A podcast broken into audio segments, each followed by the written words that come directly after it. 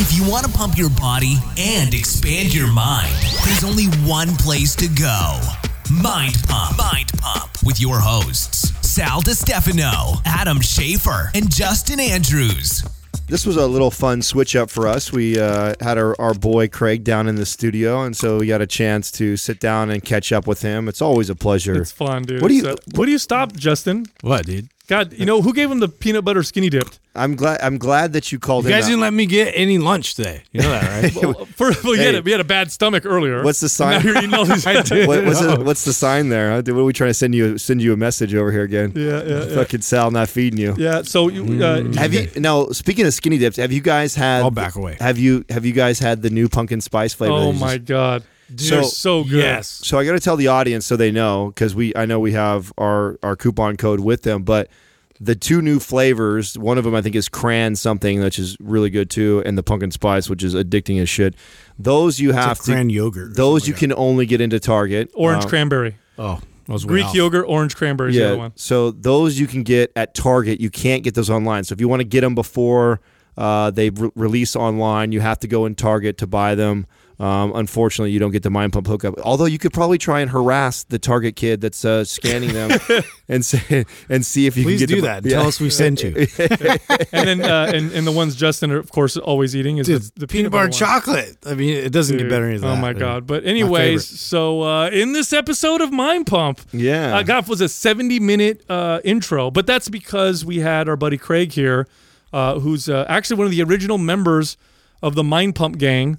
Uh, so we talked to him about um, fatherhood. He's actually a dad. He's got a beautiful uh, young little daughter, and uh, it's pretty cool to hear this. He uh, sounds a lot like a father now. yeah, he does. It's great. It's great to hear that transition. Uh, much wiser, right? Just in three years, Uh, so, so so much wisdom coming from him. Lots of wisdom exuding from his Thor-like body. His hair grew back too, by the way. He had Yeah, cut yeah. it short for a second. now he's Yeah, got nice, long, luxurious hair. Right, right. Say luxurious, Adam. Yeah, lux- luxurious. There, you did it. You did it. Uh, we talk about Craig's early days in Mind Pump. Uh, we talk about his training. Uh, he is an animal.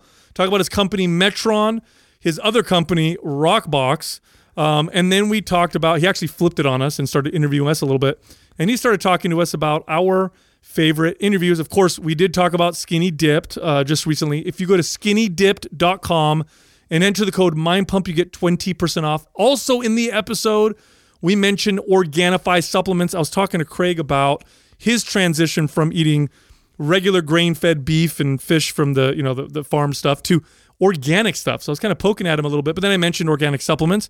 Organifi does make organic supplements. If you go to Organifi.com forward slash mind pump, enter the code mind pump, you'll get 20% off. And then we finally get into the questions. The first question was What is the best and most efficient way to reset your central nervous system? I bet you didn't know you could reset it. There's a special Yeah. way to do it. or can you? exactly. Control Delete. Yep. Uh, the next question was uh, Is there any benefit to hypertrophy training while dieting? In other words, you're eating in a deficit.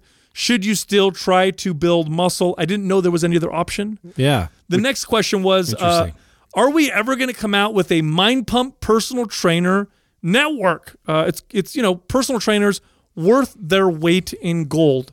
Uh, good personal trainers. Are we ever going to come out with a way to vet them for you so you know who you're hiring knows what they're talking about? Don't start with Justin. Then I got to listen to this app bullshit again. Stop it. And the final question uh, Do we ever wonder if we're swinging out of our league when it comes to our partners? Find out if Sal is. I feel like I feel like this guy went on Jessica's Instagram. and was like, I how know. did- I think how did that's who this- he's referring to how on did this, question. How did this eight get this dime? Yeah, how the hell did this happen? yep, it's probably because one leg. Good thing is, you're a confident son of a it's probably because one leg is longer than the other two. I think she was actually trying to get Did to me, and then she that found out I had Katrina, so it just didn't work out. probably probably not what happened. Uh, also, probably me, let's be also, it's October. That can only mean two things. Number one, Halloween, Yeah. good times, wear nice costumes. Number two, probably the biggest Slutty costumes. promotion uh, we've run all year. People have been asking us now for about 12 months if Maps Aesthetic is ever going to go on sale. Well, you guys have broke our balls so much that we said yes. Yeah. It's 50% off, half. That's we- right. We're just not going to pay Justin this month. That's it. Uh, Hey, so you know, I'll take one for the team, everybody. taking food out of his children's mouth. Uh, thanks- it's thanks, half Pumpheads. off. The price is half off. Here's what you do: go to mapsblack.com and use the code BLACK50. That's B L A C K and the number 50, no space, and you'll get 50% off. Also, uh, if you're interested in other MAPS programs, let's say you're not as advanced uh, as the requirement for MAPS Aesthetic, because it is a more advanced program, you can do something like MAPS Anabolic, or if you're an athlete, MAPS Performance, or if you want long term strategy, like a year of exercise programming, you could do our super bundle. You can find all of our bundles and all of our MAPS programs at mapsfitnessproducts.com. And again, just to remind you, again, just in case you fast forward the last part, MAPS Aesthetic 50% off mapsblack.com. Don't forget, Black Sal, 50. too, what we're doing for the reviews now. We have the iTunes reviews. We've been giving out free t yes. shirts forever for you guys. So, what we're going to do now is if you guys go over to the Facebook page, so Mind Pump, leave a review over there, and then you guys are We're going to entered- prioritize it, in fact. Yeah, that's right. We're going to So- pay a real good attention to, to those reviews. So Facebook fan page, it's Mind Pump. Go over there, leave a five star review, and enter in to win a free T-shirt. These shirts, by the way, made with real rubies. Nobody Real believes this. rubies. Yeah. Uh, just kidding. They're Doesn't just- work They're regular It's- T-shirts. They're more valuable though than those types of things. That's right. If you say so. Testing one too. oh, there we Oh. There's that handsome voice.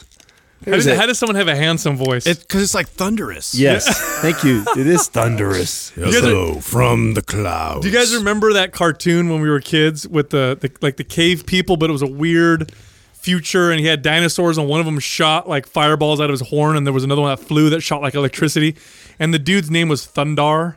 What- Do you guys what remember that? No, was it the one where he would like have he had his like like um whatever the fuck that thing's called, the thing where he beats people up with it. I don't know, Doug. If you And then he can flew with it. just Google Thundar, T H U N D A R, and then put cartoon, and then there- it'll pop up. Is it a then you comic or a cartoon? It was a fucking it. Hanna cartoon, bro. How old are Barbera or what? and it was such a good cartoon. He's 45 Yeah, now. it's basic. It's basically Craig. If, you, if he was if he was a cartoon, he'd All right. be Thundar the Barbarian. That's what it was called, Thundar the Barbarian. Let's see. Let's see. Yeah, the- fucking Thundar the Barbarian. How do I remember this shit? That is a weird. That's so random. That's not even a popular one. yes, it was, Was it? bro. He was, It's like a He-Man remake. bro. He it was does. like it, a looks like, it looks like the knockoff. That hey, with the kids that couldn't afford the real, the normal channels. You're eating that with your Fruitios? yeah, it was. It was like a local channel. Was this before He-Man? No, no, no. I don't think so. Maybe actually, Maybe that's, a good where they question. Point. It might be. I I was watching this while eating my, It's the- it's my totally the- marshmallow mateys. It's the total Marshmallow mateys? It's the total poor version, dude. Look Bro. at him. He's like the. He's Can like tell you something hey, shitty He's like the. He-Man without steroids. First of all, look. Yeah. First of all, look He carefully. has one cut. Tell me, his arm. tell me right now, if you were ten, you wouldn't be like all over that shit right there. He's got like an electric sword. Yeah. His friend is a oh, lion-faced buff dude. Yeah. And then there's a hot chick that's his like sidekick. That's like everything you ever wanted. Doug, can you Kind of see the who super came team. first, this or He-Man? yeah, I'm Yeah, curious. Thundar the Barbarian. Craig, So yeah, man. So while he's looking that up, Yeah. welcome back. Hey, what's that song, Justin? Is there a welcome back song?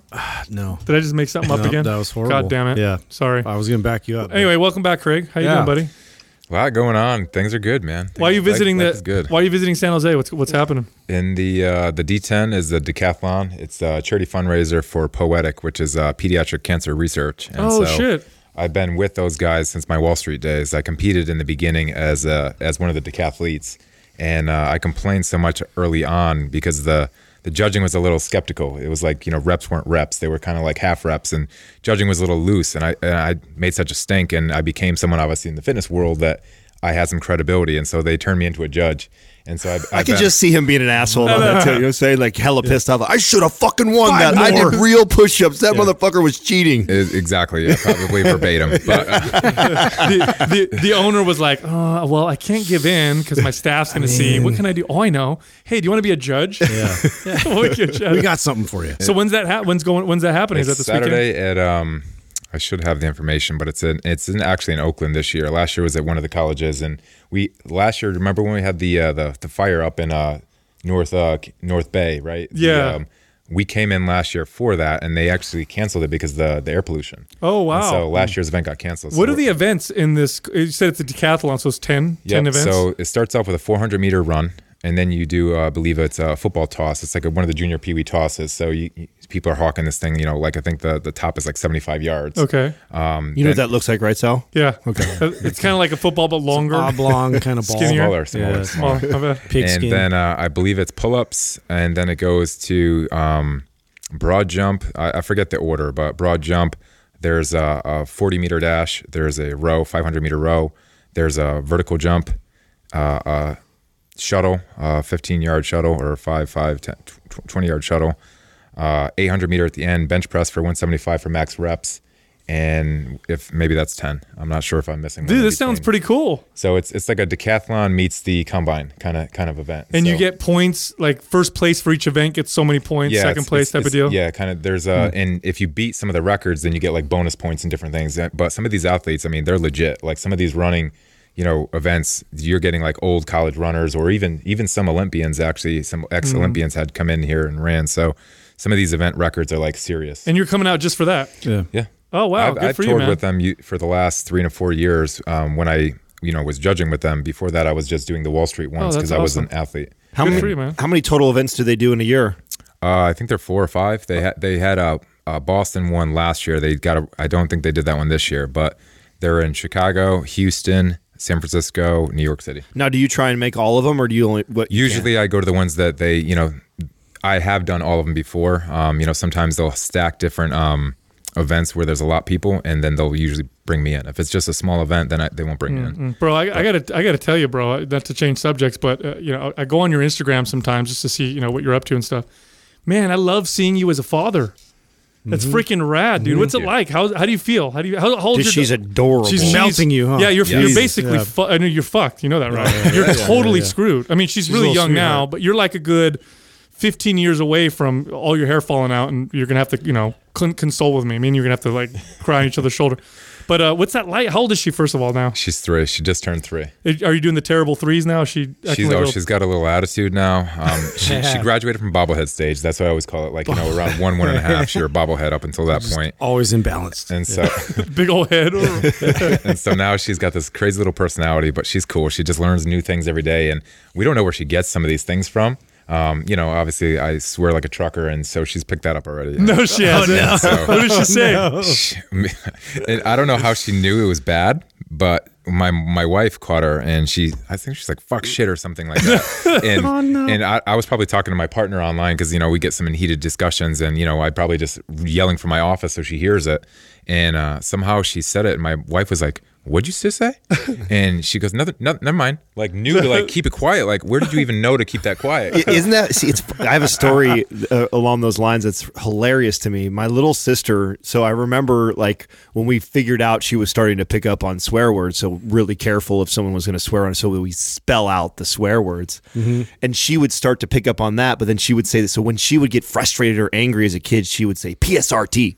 And she would always say PSRT, but that was her trying to spell Oh, a, I see. a frustrating cuss word. Like she, it's crazy didn't to me. know. Yeah, she didn't know, but she knew enough that when you get angry or frustrated, You- you throw letters out. Yeah, you throw letters out, and they were always the same letters. PSRT, right? That was what she Dude, said. It was so so, funny. My son, when my daughter was born, because they're about four years apart, right? So when she was born, you know, we brought her home from the hospital, and my son is just, he's in awe. And he, to this day, he absolutely adores his little sister. He's the best big brother of all time. But first day he saw her, he just couldn't take his eyes off her. And he looks at me and he's like, Papa, can I can I hold her? And I said, Yeah, of course you can hold your sister. And I give him his little baby sister and he's holding her and he's looking at her. And he looks up at us and he goes, She's so sexy. And we're like, What? Oh. I said, What? What did you say? And he goes, She's sexy. And I said, Do you know what that means? And he goes, It means she's cute. He must have heard me say it to his mom or something. Oh, you know? That's hilarious. Just- bro, I bring that up now. My son's now 13, right? It's like the fucking, he's like, he hates it. Like, don't tell me. I, I told bet my it gets sister- hella embarrassing for Oh, his he gets so, he goes, Dude, look at Doug put it up there. Thundar was 1980, He-Man 19. That means they fucking stole that. what it, what it oh, means, Mind blown. what it means is I was watching the original, so fuck means, everybody. means you're the oldest here. And it- Is what shit, that I means. was Just- watching- no, think of that. I mean, how how shitty is that if you're Thundar? Someone came out and did it better. Three years later, I mean, literally, Rip doesn't it not look exactly like? MySpace, what they were Facebook. missing was Yeah, a right. Skeletor. Yeah, Yeah, yeah, yeah, That's what they were Shit, missing. man. So does your daughter have any of your traits? Like, do you argue with her and does she like argue back at you and, and like, She is a clone of me Oh, and my no, wife. you're 'Cause We're both we our family it's not about holding things in. It's like you get it out, you blow it off and then you go to bed. You know what I mean? It's like there's no there's no going to bed mad. You have your argument and you get that thing out. Yeah. So she will do it as well. And then when we yell at our dogs, she picks that up too. So now she's demanding of people, like, because I'm like, dogs, get in here. You know what I mean? Yeah. And now she'll do it. She'll come right behind me. Muggsy Mikey, get in here now. It's, like, it's, it's just hilarious to hear her be demanding, but it's like she's the politest little mean person sometimes. Like, because she'll she'll say please and thank you, like like like it's ritual, you know. But she's awesome. She's, That's, that's she's right. Does she like watching you work out? Because I see some of your videos where you're doing your training and she's in the background and she seems like she's genuinely interested in what you're doing, which I think is cool because I mean she'll pick up on it. You know. Yeah, she does. She, um, you know, she knows when I'm out in the gym because I have the garage gym, and she's like, "Daddy's going up and down, up and down." So she'll say that to my wife, and she sees what's going on.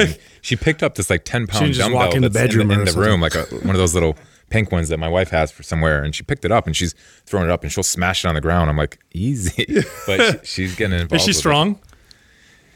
Yes and no. I think. I mean, I, It's I, hard I to don't tell know. I don't know what's age, right? relative, but Yeah. she's timid. She was very timid actually up until up until about three. Then she's got this cool little friend that you know helped her like break the ice in some things. Like for example, last uh, last summer we were trying to get her on the swing at the swing set, and she was just like she just had big problem with it. But now she saw this this kid go, and she I saw a picture of my wife and her in the, at the uh, park the other day, and they're swinging like crazy. She, big big smile, and so I brought her, and she was like, "Can I go on the swing?" And I was That's like, great. I was so mad that she wouldn't do it last year. I'm like pushing her, come on, let's go.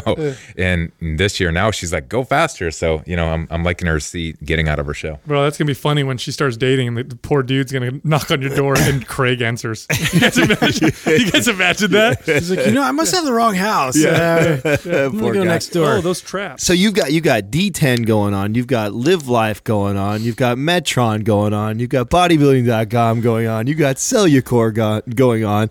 Fucking hey, bro. Yeah. There's one more, but bodybuilding's bodybuilding.com is gone. Oh, I didn't know that. Yeah. As so of when? The beginning of the year, they you know sent the contract out, and I just uh, I I wasn't feeling it. Not not interested. Well, they do. We, we we just looked up their stats and they're been on a nosedive for about plummeting in terms of like how many visits and Right. probably because I mean Amazon is probably killing them with the supplements and I, there's so much. I'll speak freely. I mean, I don't really have a relationship with them anymore. Um, you know, obviously they're a distributor for Cellucor, who's a, a product sponsor of mine and Salvation. Um, but I, I do believe it's, you know, I could just tell you it's an Amazon, Amazon is hurting their retail sales, you know, but bodybuilding.com was smart at some point back in the day. They had a, a, a model that came in and said, we're going to do our media content separately from our retail content. And so they have a, a group called We Motivate, which runs all their media content. So bodybuilding.com is a great media resource. You know, there's plenty of free programs and different training, but now they got the all access model, which completely, completely um, was a a clone of Metron, you know, Metron early. But one thing that we'll discuss in a moment, Metron's not facing that anymore. Metron is now just a software platform for coaches. Okay, And well, so- f- before you get into that, explain more of the body. G- g- get a little bit deeper into what do you mean by that for the bodybuilding.com, and then you can go into Metron. Well, they, I mean, for example, I put out uh, multiple trainers on the website, and the whole idea was it was going to be a free resource for people to go ahead and you know get information and access to. And so the supplement companies, as well as the authors like myself, you know, did this for them. You know, we didn't get paid for it. I mean, the the company Cellucor uh, paid for their advertising for, so that they could put a program out and obviously put their supplements in there, and that's how they that's how they get attraction and you know sell their products, right? And so that was good traffic back to my, my back to my site, back to me as a coach and an author, and just good impressions for me. Now they closed it and put it behind this firewall called All Access, and so now they're charging for all those programs. So they got like fifty plus programs that you can get access to that were once free. that you did that And for so- free. Yeah, Wow, yeah, huh? Good. yeah. that's kind of Now, how how much is that? I mean, because there, there, I would assume that early on when you first started, that was probably a good portion of your traffic was Yeah, probably mhm, coming. yes, I mean, absolutely. I mean, that's the first time I'd seen you was on bodybuilding.com. So, how how has that affected your business, and have you had to do different things to drive traffic? Well, I mean, yes, it's definitely affected my business. I've seen actually my social engagement go down plenty. Just probably, I don't know if it's specifically because of it or just because I'm posting different things now. I certainly saw when I announced that I was kind of doing some CrossFit stuff. Yeah, I had a, like a mass exodus of fans and different things, and that's fine. But um, I haven't really positioned myself in the last year or so as like more of a fitness person. I got programs. I kind of just leave them out there, and you know, whoever comes and finds me because of my content that's already living in in internet land, you know, there's something that they can go buy. I am repositioning myself and will emerge more as that fitness person and kind of package myself a little bit more with this new thing that's going on with Metron. But um, yeah, it's it's definitely hurt. You know, a It- lot it's of definitely hurt. a lot of people because you know we're our show's constantly growing, and the last time we had you on, uh, has it been a year? Has it been about a year or less that, that we've had I you on the so. show? Yeah, somewhere about a around year. A lot of people don't know that when we originally uh, started Mind Pump, um, you were one of the uh, the other hosts. There was actually four hosts. So obviously, if you listen to our show now, you, you got me, Adam, and and Justin on. But when we first started Mind Pump originally, it was uh, it was with Craig as well. So we started like that, and then but we never aired any of those uh, original episodes, and uh, maybe we will one day. We'll use his blackmail or something like that. But but a lot of people don't know because we never really went through and talked about why it, it transitioned, why it changed from there. I don't know if you you, you want to talk about what happened at that time or Sure. Um, well, if you're uh, an OG Mind Pump listener, you probably saw the transition of these guys. I mean, they keep it pretty straight. You know, I, I can't say I listen to all their latest shows. They these guys put out content left and right, and I just don't have the time to do so with uh, my schedule. But they they've been. I like listening to the Joe. It's, it's the show. It's very enjoyable. But early on, we were very like Howard Stern meets uh, you know the podcast world and fitness world, and so originally I thought that the content that we were putting out was a little bit Racy. um, it was too it was too much for what I think I was trying to accomplish at the time. Um, I was doing interviews with a lot of VCs. I was trying to get funding for my company, and I kind of had thought that you know it might position me personally in a bad way. Um, you know, while I was trying to go raise money, raise seed funds and different things for Metron. So that was one issue. Um, I, I kind of thought four was a crowd. You know, when it when it came down to it, because if we started, it was just us four having conversations, and then you bring another fifth or sixth person on, it's really hard to get you know a word in sometimes. And I think we were all fighting for airtime and trying to find our own personalities in the beginning too. So, um, you know, I'll, I'll admit that you know I just felt myself. I was like, man, am I am I going to be positioned correctly on the show? And it could have been my own insecurities or maybe just other things that I had priority with. Um, these guys also have you know fitness information products. Um, you know, they're they're releasing great products and different things, and I also had mine. I don't think that that was ever the issue. Uh, there would have been obviously a merge at some point, and I would have contributed to the process as well. I think we all have, you know, great things that we offer. Some of us have strengths in different places. Now, back then, you you had the largest uh, out of all of us. You had the largest social media following. Um, I didn't have one at all. I don't even think I had an Instagram when we first started. Um, and you had so you had that, and you were the only sponsored. Um, you were sponsored. You were sponsored Yeah. at the time, but I think it was Cellucor and Bodybuilding.com at the time. Um, and I mean, rightly, I mean, a lot of people might not know this. If you go back and listen to our old episodes, first of all, they're terrible, but we were really raw. Like we would say and talk about anything, and probably a little bit of fear, right? Like, oh my, are my sponsors going to drop thought me? I, ha- I thought I had the, lo- the most to lose for sure. Yeah. Um, you know, I have a good contract with Cellucor. Oh, They- you they did. treated You definitely well. did. There's not you think you did. I Yeah. mean, you definitely were. We weren't tied to anything. We all had different businesses that had nothing to do. So I mean, one of the one of the shows was uh, talking about uh, this guy's taint, wasn't it? yeah, yeah, yeah. Spar- sparkly, sparkly taints. Yeah, because Adam, Adam's got a clean one. Still, still burned in my head. and so I don't know. I just I just felt at the time that you know I just had a lot going on, and you know I didn't know if I was going to be n- forever, and obviously it, it is that way for now. Um, but I knew that we would talk, we would have conversations, and figure out where that might lead me. But at the time, I, I chose, and Yeah. obviously whether it's right or wrong, I don't know. And uh, you guys are obviously doing really well. So Now, you know, to you guys all for continuing the path. Oh, no, I appreciate. Now you know we love you. Obviously, we're, we're all uh, still very close. With nothing but respect. You you, you didn't leave. You left with integrity. So like not like you Yeah. were a jerk about anything. Um, but you, you know, looking back now, you've all gone off and done lots of other things, and we've said this many times, and I believe to this day we still say this. You have to be one of the hardest working uh, people in fitness that we know. I mean, you do so many things. You do a lot of things on your own. Uh, you're an absolute machine. Was there ever a moment after that? Because after you left and, and we started the podcast and it really started taking off and everything started growing, were you ever in a position where you look back and like, shit, I wonder if I made the right decision? Like, did you ever, did you ever have to struggle with anything like that? My wife gives it to me all the time. She's like, you know, she feels like I've. My life is really funny. I say yes to just about everything. You know, I'm one of those people that will walk through the door not knowing the- if there's a friggin' step on the other side mm. that I'm going to fall off the cliff. So I say yes to about everything. But I've missed a few opportunities that kind of seem like they've been big. You guys have obviously one of those big opportunities, and my wife will bring it up to me. And when there's other opportunities, she's like, "Make sure you, you know," she like pushes me to continue to follow through and don't pull the pull, pull the plug. And I've looked back, and I, you know, I don't I don't have remorse for my decisions, but I certainly could sit there and say, "Well, I wonder how my life would be if if I was in this situation or that situation." So um, yeah, there's no remorse. I think everything what we do in life is a learning experience, and certainly if you don't take it that way, then you're going to have a lot of you're going to have a lot of self esteem issues and different things. So if you don't take everything that you do and the reasons why you do and learn from what you did, you're gonna have issues anyway. So Well, now that on that point, you mentioned like possibly that you know it might have been some of your insecurities and stuff like that that made you do that. Did is that something that you reflected on and, and have you grown since then, or is it you say you know I agree with you that everything happens for a reason and you know was there major growth or learning experiences because of that that you that you had? Well, I think one thing that I, you know, picked up from I was probably in a in a in a funny and vulnerable position when I was out here. Right, I didn't have family. Um, me and my wife came out here. I left uh, trading on Wall Street at the time. Um, I had sponsors that were going in and out. I'm not sure if I was in the position where I actually lost my sponsor Cellucor for that like few months. I was not sponsored actually for like a, a period of like remember. 6 months. I forget where I was in that whole timeline with you guys. But I think I was just putting so much value and emphasis on Metron at the time to grow that. And, you know, I really wasn't pushing my own brand, Craig Capurso. You know, obviously, I was very popular at one point. I've kind of obviously took a, a nosedive, but it was okay because I was putting my business other things first. Um, so I, I don't know. I don't know. If, have I personally grown? I feel like I certainly have, especially with my daughter, because now everything's a priority. Yeah. Um, you know, I have more faith in my life at this point.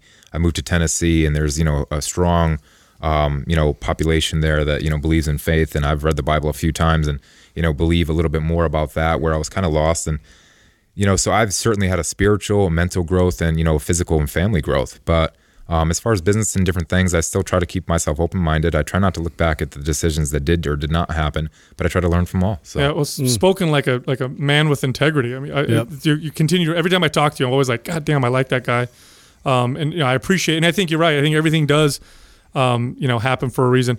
Let's talk about your move now. You live in Tennessee, uh, different place than here. You talked about your faith. What's it like over there? You have gone through a bit of a transition. Your you, you said your popularity went down, but it seems to me like your engagement went up at the same Right. time. So you know, it's not necessarily, you know, we always talk about this social media. It's not just, the, it's not really the number of people that follow you. It's the quality of people. yeah, and, and are are you really impacting them? Is that an accurate thing that I'm saying? Is, has it is it changed? In other words, in that way? Um, I th- well, I think total. If you're talking about just social statistics, and we're talking about engagement and how many people comment on my posts and different things and interactions, then I think it's still it's down. However, I feel like I'm impacting more people the right way today Okay. than I was. You know, before under my current path, and just give you a quick background history on me. I'm 37 years old. Uh, 37 years old in a couple of weeks. Actually, I'm Oh, 36 happy right birthday. now. Um, thank you.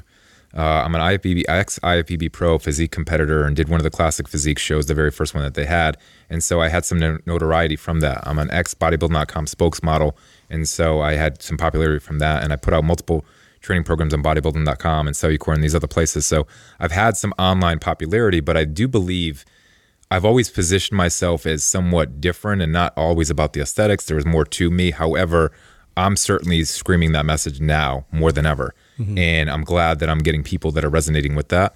I think the people that left my channel were looking only for aesthetics and only for certain things that are very shallow. And I'm happy not to speak to those people. I wish they were there so they could start seeing my message um, today so I could educate them. And, and, and I have so many direct messages that people get with me, and I get back to them all. Um, I try to just give and give and give and give, just kind of like you guys did in the beginning. Is if you could just continue to influence one person, where does that go? I have, uh, I have stacks of testimonials that I'm only I'm going to deploy at some point, but you know. It's just it just feels really good to impact people, and so I think that the job that we're all doing in this world is providing some informa- informative content, um, providing the motivation, and just getting people to you know move and, and be educated about fitness and health and, and all the things that can impact. So you feel like right now you're portraying more of your authentic self.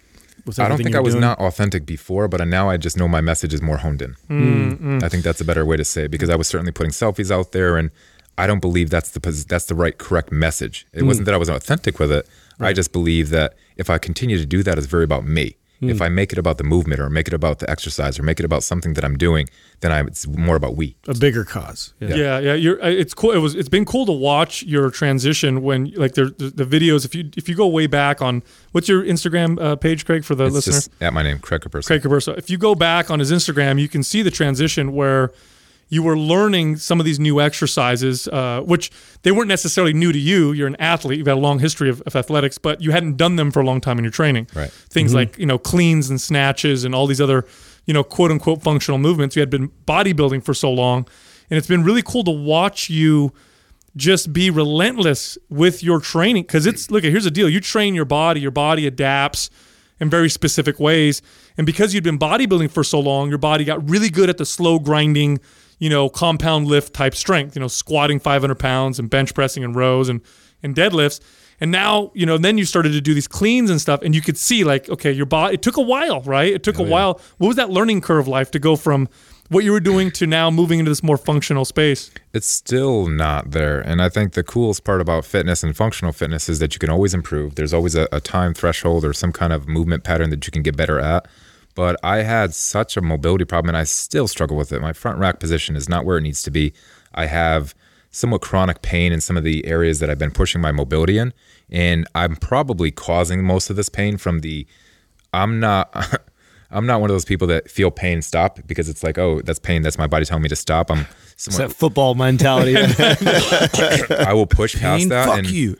and do, do you guys, um, you guys saw, or I, yeah, I think you saw that I had blood clots in my leg at one point um, over the last year. No, tell me about that. So I was doing ROMWOD, um, one of these, you know, uh, mobility exercise apps, and I was put in a pose that's called, I think it's Vinyasa or the Hero Pose.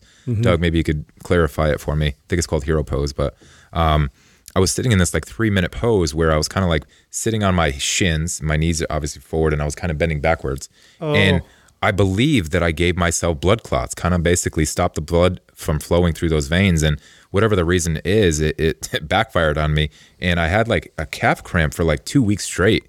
And um, basically, I thought it was just a calf. I thought it was, yeah, I thought it was a calf cramp. And I couldn't shake it. And I was icing it and I was putting, So was it swollen? Did it, it got discolor? it, it started getting swollen. It started getting very hot, and and so finally I'm like, man, I'm gonna have to go to the doctor. Usually it's I'm a, I'm a two week pain until I go to the doctor. Like I don't go right away. I'll if it's two weeks or longer, that's usually my sense to get to the doctor. And so I finally went, and the guy was like, hey guy, go to the you need an ultrasound. We got to figure out what's going on here. This doesn't seem to be normal. They brought me in there and they're like, dude, you got four blood clots in your your thing. Go to the emergency Holy room. shit. And so the only thing that I could think of was this pose that I did that would have caused that because I wasn't on an airplane or anything else. And so I hurt myself trying to get better. Um, so that was a good setback. That cost me like two to three months of my training. How did they treat it? What did they do? Put me on, um, you know, blood thinners, but it's not really blood thinners. It's anticoagulants, right? So we basically you're not clotting, so we're not trying to, you know, build a, you know, get, or get a clot. So therefore your inflammation get, you know, if it, if it was ever to break apart, that can go to your lungs and you have a, a embo- uh, pulmonary, Embolism, yep. pulmonary embolism. And so it was pretty a big deal. And uh, I believe um, uh, Calum von Moger had that too when, when he had his, his problem too. So I kind of reached out to him and told him, you know, put some compression sleeves on. So there was a whole process with that. But just the learning experience to go back to the original question was, man, I was putting myself in these positions because I took a lackluster approach to my training for so long. You know, just because you're training for strength and different things, you got to continue to produce yourself as a functional person in movement. Like if you look at a bodybuilder today, they're just this big Hulk and they can't move, they can't scratch their back. Like I can tell you I could scratch my back now. There was a time I could not. You know, and so I'm having such a better time at life because I'm able to move better. And just because I looked potentially better before is debatable, but um, bigger is not better. And I always I was always a, an idiot in thinking that that same mentality. And Did, so did you think to yourself like, okay, uh, obviously you're doing a different type of training, but your mentality is still go through the wall, keep going, don't listen to signals. Are you at this point now saying to yourself like, okay, maybe I need to like pay attention to the signals my body's saying, or maybe I need to slow down, especially when you're working on mobility and function stuff. Like you push through that and you hurt yourself. yeah, you can't muscle your way through yeah, that. yeah. when you're doing the movements like over a lot of the overhead stuff overhead squats snatches different things there's you know you're using momentum ballistic type of efforts and you got to be very careful so you have to slow yourself down and if you know one thing i have a big problem with some of these i have a big problem with the fucking internet right now um, The whole internet.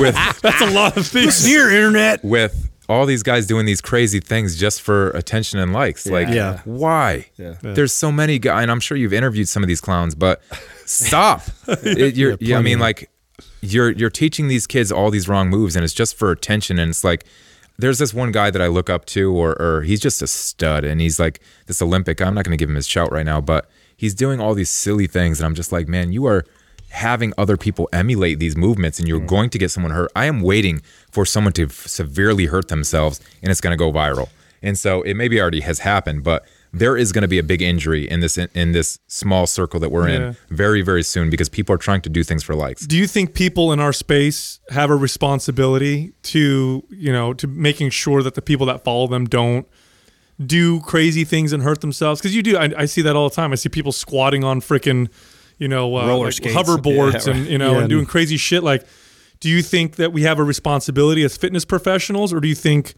just do what you're going to do, and if people follow you, that's on them? I do think you have a responsibility, but I mean that's just me as a person. I mean, Mm-hmm. d- I mean, if we get into the real world, I mean, there's you had like uh what's the Jersey Shore and all these other things that were just about likes and different things. That's so a great show, by the way. I haven't watched the new I'm one. just I'm just thinking like Yeah, I. I do think if you call yourself a fitness professional, then you should have a responsibility. If you're Yeah. going to be putting out content that's informative in any nature, then you call out, look, I'm just messing around, or you you, you put a disclaimer on it, or some way somehow that you're at least letting them know. But I I just think. I guess if you're getting paid for the likes and the, and the shares and the millions of followers that you have, it's it's tough to say I'm not gonna I'm just gonna be normal like everyone else because then you're Mm-hmm. gonna lose your followers. So it's a tough balancing act. But I just think if you're gonna call yourself a professional, act like a professional and not stop joking around. Yeah. Have you ever thought about getting back into the into the podcast space? 'Cause I know you. I mean, and I know you're doing a lot of shit. You're you're one of the busiest, like I said, hardest working people I know in fitness. But you ever think about uh, getting back into that space where you can talk and express yourself, kind of like you're doing now? Daily. Really? I, I think about it daily actually. Um, just had a conversation with one of our um, uh, account or um, advisors for Metron. He's a, um, a chief physiologist and um, he's a guy at Pepperdine uh, University professor there. And he just said, we had our, our meeting, monthly meeting, and he was talking about just some of the misinformation that's out there of some of these, you know, well published uh, professors and different people, or not professors, but fitness personalities that are on like the New York Times, you know, putting out finished publications. And he's like, I'm quite sick of this information. And so I was actually talking to him about doing some segments together and different things. But my only my only question with is you guys, this is what you guys do, mm-hmm. right? And so if I was going to get into that realm, it's it's going to be a shift of you know priority, and it's I don't know that I can keep up with the demand if I was going to go down that path. That's the only thing I I'm trying to learn, and something that I've learned in my life is what you guys say. It's it's not always a good thing when you say, "Hey, you got 20 things going on." Yeah. It's it's it's Yeah. a good thing when you say you're doing one thing severely well, Too many right? irons in the fire. And so I just think that if I'm going to go down that route, I want to make sure that I have a clean schedule and I can provide the inform- Mm-hmm. informative content on a daily and weekly basis that ever I provide my content and it's not boring and repetitive. Yeah, we just had, uh, you know, and I agree with you 100%. I think if you were to do it, you could start slow and like do one episode a week or something like that and just be consistent with it. But even that, you know, requires a, a more work than than you would than you would think. We just had an event. We had a, a podcast art event, um, you know, with other podcasters who got on each other's show, helped grow their audience. It was sponsored by like Skinny Dipped, which is the almonds that we were just eating right now, and uh, it- you know everybody loved by the way. And it, you know it, the thing that we we like about the podcast space is if you have a lot of information and things you want to share, if you want to you know really impact people with the knowledge that you have, it's such a great medium, and I think it's probably I know it's one of the number one converting platforms for business, probably because you are making that kind of an impact. You know what I mean? Like if I do that kind of a connection is what's going on. yeah, like you know, if someone listens to you for you know forty minutes or an hour, an hour and a half, and you're being sincere and you know what you're talking about, the odds that they're that you're gonna get them to change something about their behaviors is much higher than other forms of social media where it tends to be like a three minute video or you know something like that. And so you find these podcasts, like we talk to these podcasters and we know what we do. And you know, we, we'll have an episode that'll get you know, f- you know, forty or fifty thousand downloads on its own, and that thing will convert better than a you know a million views on YouTube or something like that. It's it's a pretty cool. It's a really interesting space, and uh, you know I've been following along. Are you familiar with the uh, intellectual dark web? Have you heard of this term? No? So this is a term that they're using right now to kind of describe this movement in new media, and it's represented by people like Joe Rogan and Jordan Peterson and Sam Harris and uh, who else is there? Shapiro, Shapiro, and yeah. people who who don't agree ideologically uh, on the same ideologies, but they all uh, are taking part of this kind of new media where this long form communication is really starting to take off. Whereas before it was a five minute you know clip on TV and it was all sound bites and nothing really informative. It was just who could say the the, the coolest thing or or get the zingers. And now all of a sudden, people are tuning in by the tens of millions to a three hour podcast that Joe Rogan may have, for example. When in, in the past, nobody would have ever thought that was possible. And then you have things like Netflix, which, you know, this didn't exist before. Like if you wanted to make a movie based on a book, it was very difficult because you were limited by like, you know, two hours. Okay. How do we take this book of all this information and turn it into a, a two hour movie? And so movies never really captured the, the impact that books have. That's Well, you see this already with HBO just bought the rights to Lord of the Rings. And That's So they're, they're going to take it in long form and, and really be able to like highlight all the v- details you get from you know a, a story like that. But yeah, it is it is. There's a lot more interest in the long form. Yeah, and, and Netflix proved that model, right? People now will watch 15 part series, you know, an hour each in like three days. They'll just consume this I've huge. done that. Yeah, and so it's a, it's a very interesting space, and podcasting is obviously that's the space that we appreciate the most. But I think I think it just makes up a part of that, you know. I'm I'm definitely going to do it. It's going to be a matter of when the priority hits the table. Um, you know, I feel like I have a lot of things that I say, um, but I'm more interested in something that's you know I've got good at listening to others and kind of just you know listening to them. I, I hate and not saying that you guys do this all the time, but I mm-hmm. do hate when podcasters come with the the the Thor thunder and be like, this is this is it. This is basically Right. the message instead of actually saying, hey, let me take a listen. I may not be the podcast expert on this. I may be just not the subject matter expert here. I'm going to bring some people in and we're going to learn. And so, my reason for doing a podcast is not so much that I want to provide the information. I want to get some good listeners in. I want to learn with some people and become a listener with them and explore and ask the right questions on the show and not come off as, as an authority figure. And I understand that it might be a little bit challenging because they're going to tune into you because they think you have someone and you have something to say. So there's like a probably a little uh, Well- you know, middle ground there. But I do want personally to go on to like this quest because I'm always about reading books. I mean, I know you post about reading books all the time. I'm always about self help and le- you know leveraging other people's time and effort. And I kind of want to go on the journey just to go ahead and explore what's out there. And so I know you guys had a had probably an amazing experience since I have not been on the show of just listening to great minds and oh, different Oh, things. it's- oh, it's and huge, so it's probably just super enlightening. No, Oh, it's. I think that's. time. I think that's our favorite part. And there's. I mean, there's different styles, right? I mean, there's no rules to this game, which is what I really like. We were just talking the other day with somebody who we had in here as as an interview, It was incredible conversation, and we were actually talking about Joe Rogan, and you know, Joe Rogan, uh, 100% relies on the guest that he's interviewing, and most people that tune into his show will listen be- or you know if you listen to any of his long form shows you listen because you know Elon Musk was on there and you want to hear him. I'm a fan of Elon. I want to hear him talk. You know one of the things that we did unique was we did build uh, the business originally just kind of around us and our personalities so we have kind of a 50-50 type of an audience. We definitely have the new people that drop in like we just did uh, a couple months ago we did Bishop Barron. Bishop Barron has a huge following and they're totally different than us. And we had a you know huge download on those ep- episodes. But because of his audience coming over but then we have like our, our solid foundation. So i think what we do is is unique and isn't the same as everybody else. So i think you could do either one. I think you could make a podcast that's purely around interviewing and and talking to people and then you could be one that is uh, you know you talking and helping and explaining to people or a blend of that. And i think we were kind of a blend of that. I think that's kind of the secret sauce of mind pump is you know we actually have a core group and audience of people that tune in three days a week just to hear us mm-hmm. talk and bullshit. And then we have another core audience of people that want to hear us interview really intelligent people. The other thing too is you're not a you don't come across as a as a know it all. Like I know everything. You, you know you're, you're genuine, and so I think if you present yourself that way, you can be wrong sometimes, or you could say I don't know, and people will I, I think respect that more than the I know everything. I learned that as a personal trainer. It took me like two years to learn that, where clients would ask me a question and I'd always have to have the answer. And then I remember, you know, uh, thinking to myself, like, well, why don't I just say I don't know, but I'll find out? And I started doing that way more powerful. Yeah. Like I got way more respect for my clients. And it was easier, of course, to to, to, to not have to lie and say, oh, uh, that that's your meniscus, you know?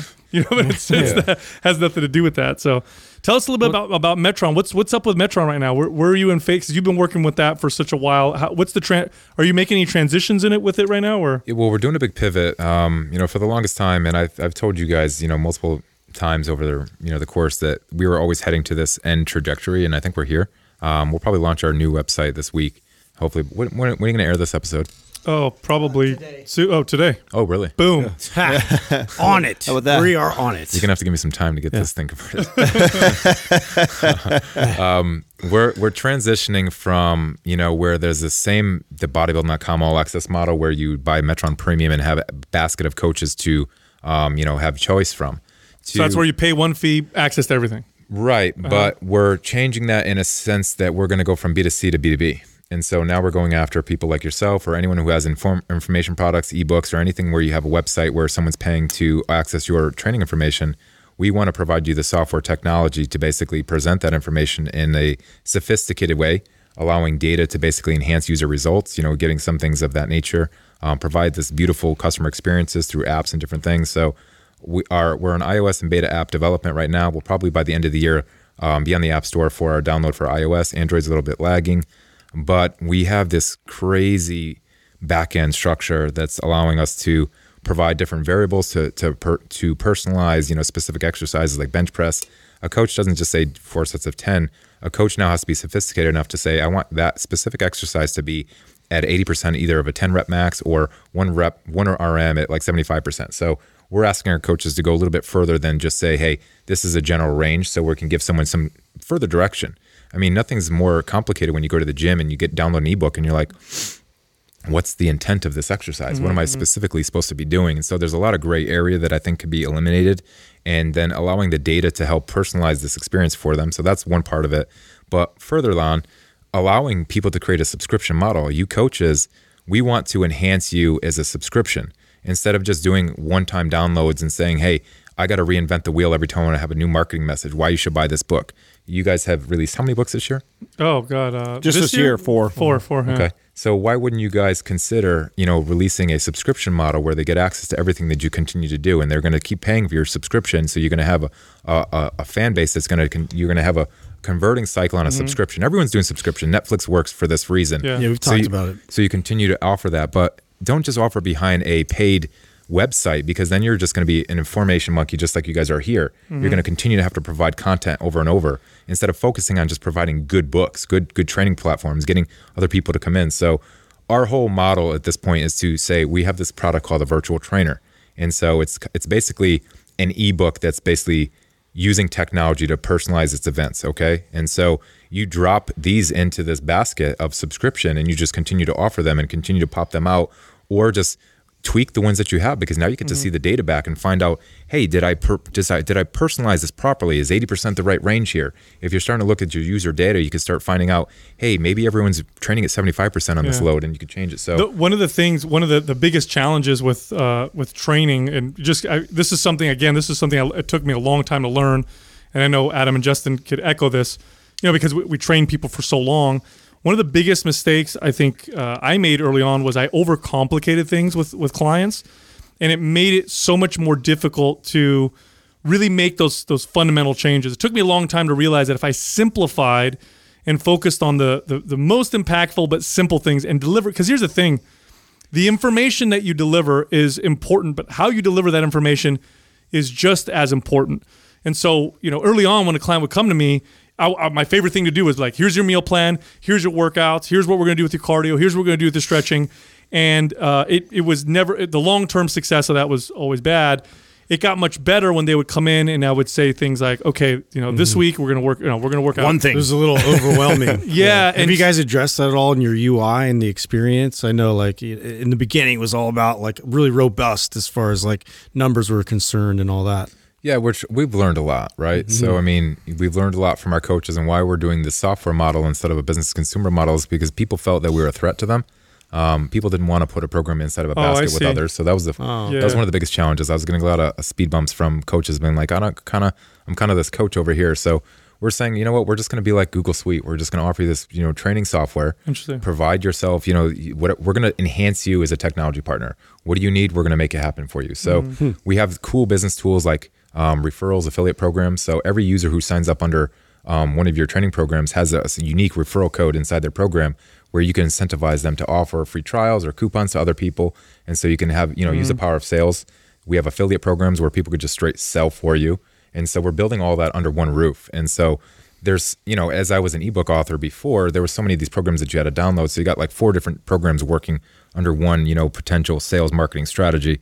We're trying to combine that whole process. So to your answer, Justin, yes, we're we're listening to everyone. We're trying to simplify the process and just just make it easier. I understand what you're saying as well, Sal. That Yeah. simple is easy.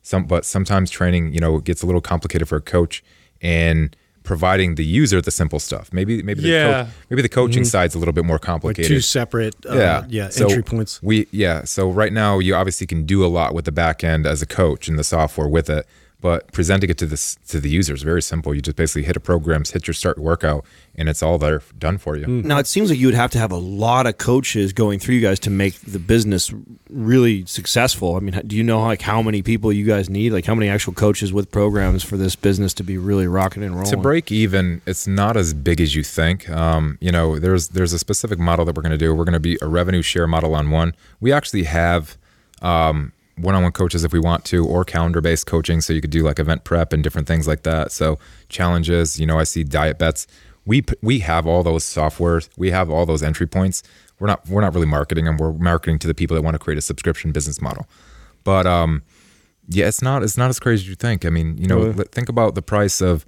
a person's program, and if we're taking a piece of that revenue, if as well as that we're doing well with them, they, we have a coach on there right now making like four hundred grand a year.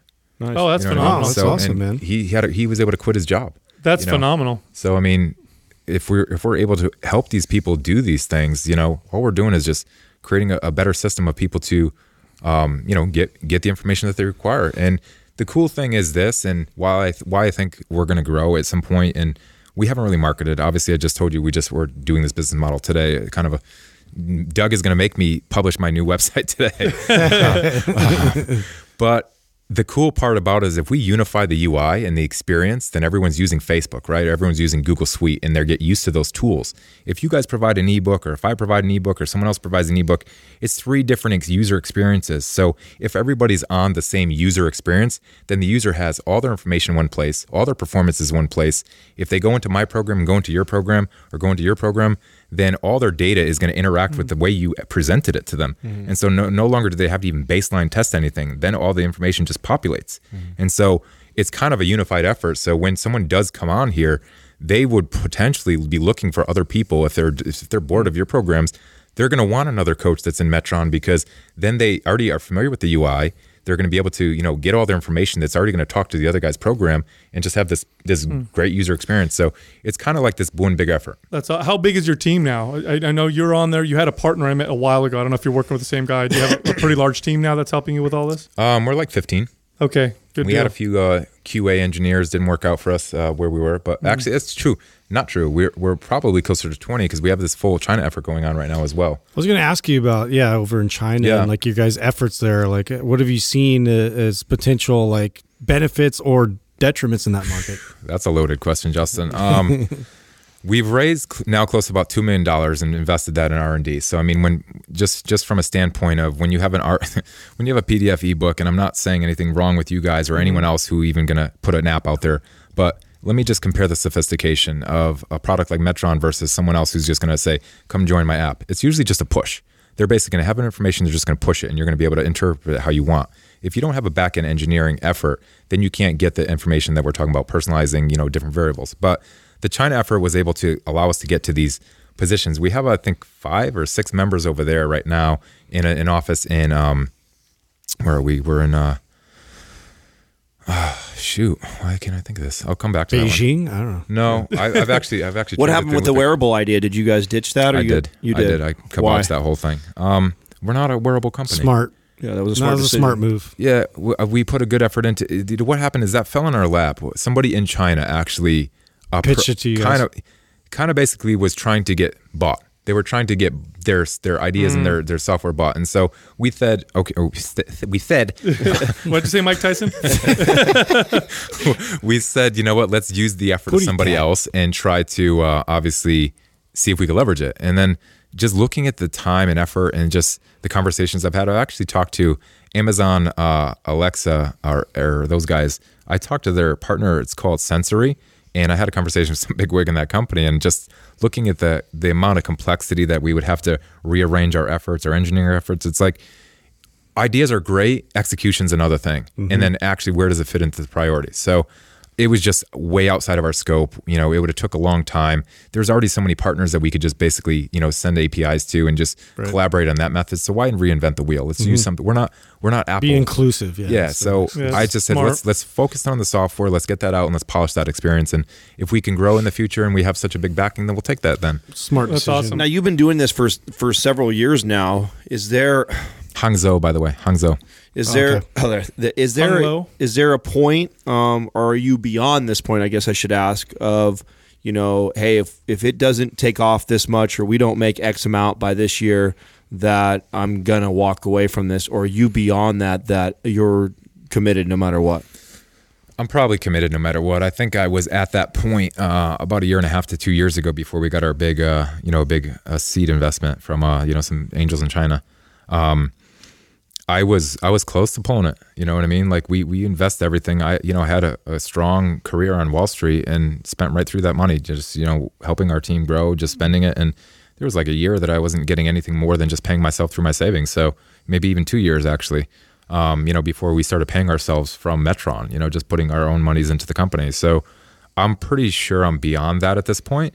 Um, we're very vested in, you know, I believe in the product and look, if if if we're not making money at some point, then we're not going to be able to feed our team. So I think it's not going to be a choice of am I going to walk away? I think it's going to be a choice of if we can't pay our team, then we then then it's not because now it's not just me and my partner anymore. Now it's we have a full team that we have to. Well, I, I talk about this with our, our business even all the time. I tell the boys, like, you know, as we continue to scale and add more staff and it grows, and it's like, you know, it's all exciting and everything, but, you know, with that comes a lot of stress, a lot of pressure. And now you have, you know, 10 more mouths to feed besides your own that will be faced with this, this, this decision, which will be, hey, do we want to keep growing this thing? Do we still have dreams for it to be a 50 or 100 million dollar company? And do we want to keep pushing?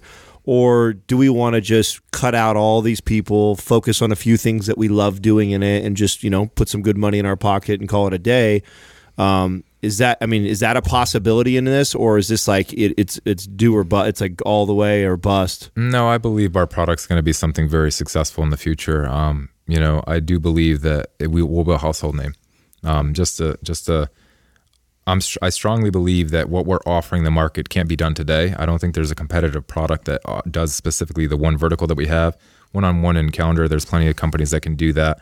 The virtual training product, people would have to spend some time and resources and dollars to catch up. So I'm pretty confident if we can get our marketing message proper, if I can say what I need to say when I need to say it, that we'll we'll at least get the people that want to come in and inquire. Um, you know, hey, what what do you got going on? So I certainly think after a couple demos and showing people and getting the right words out of my mouth and saying what we got, um, we'll catch on pretty quickly. So I, I 100% believe that we're going to go somewhere some way. So I don't think that's a possibility. Um, how big, how fast, and how many team members do we need? I don't know. Um, yeah, our burn rate's pretty extraordinary without any marketing dollars spent at this point. But it, it is what it is. It's Are you guys company. still building uh, in terms of you know being uh, you know the standalone company in this market versus maybe you know an Apple or a Google or somebody like you know sort of building it in terms of getting their attention No. to then you know No, acquire. I don't. I don't feel like we'll be acquired. Um, yeah, that's not my intention. Um, I think, and, and who's and you never know. Obviously, dollars talk sometimes, and if if someone comes through with a bigger effort, a bigger team, and can convince me that their efforts, their dollars, their engineering staff can help get our message out and what we're trying to do, um, certainly then. But at this intention, I would say, you know, the goal is to obviously get in the black, you know, make you know make money, feed our team, and not have to rely on any seed income at this point. And that's their first goal, and then we'll take it from there. I think it's too. I think it's.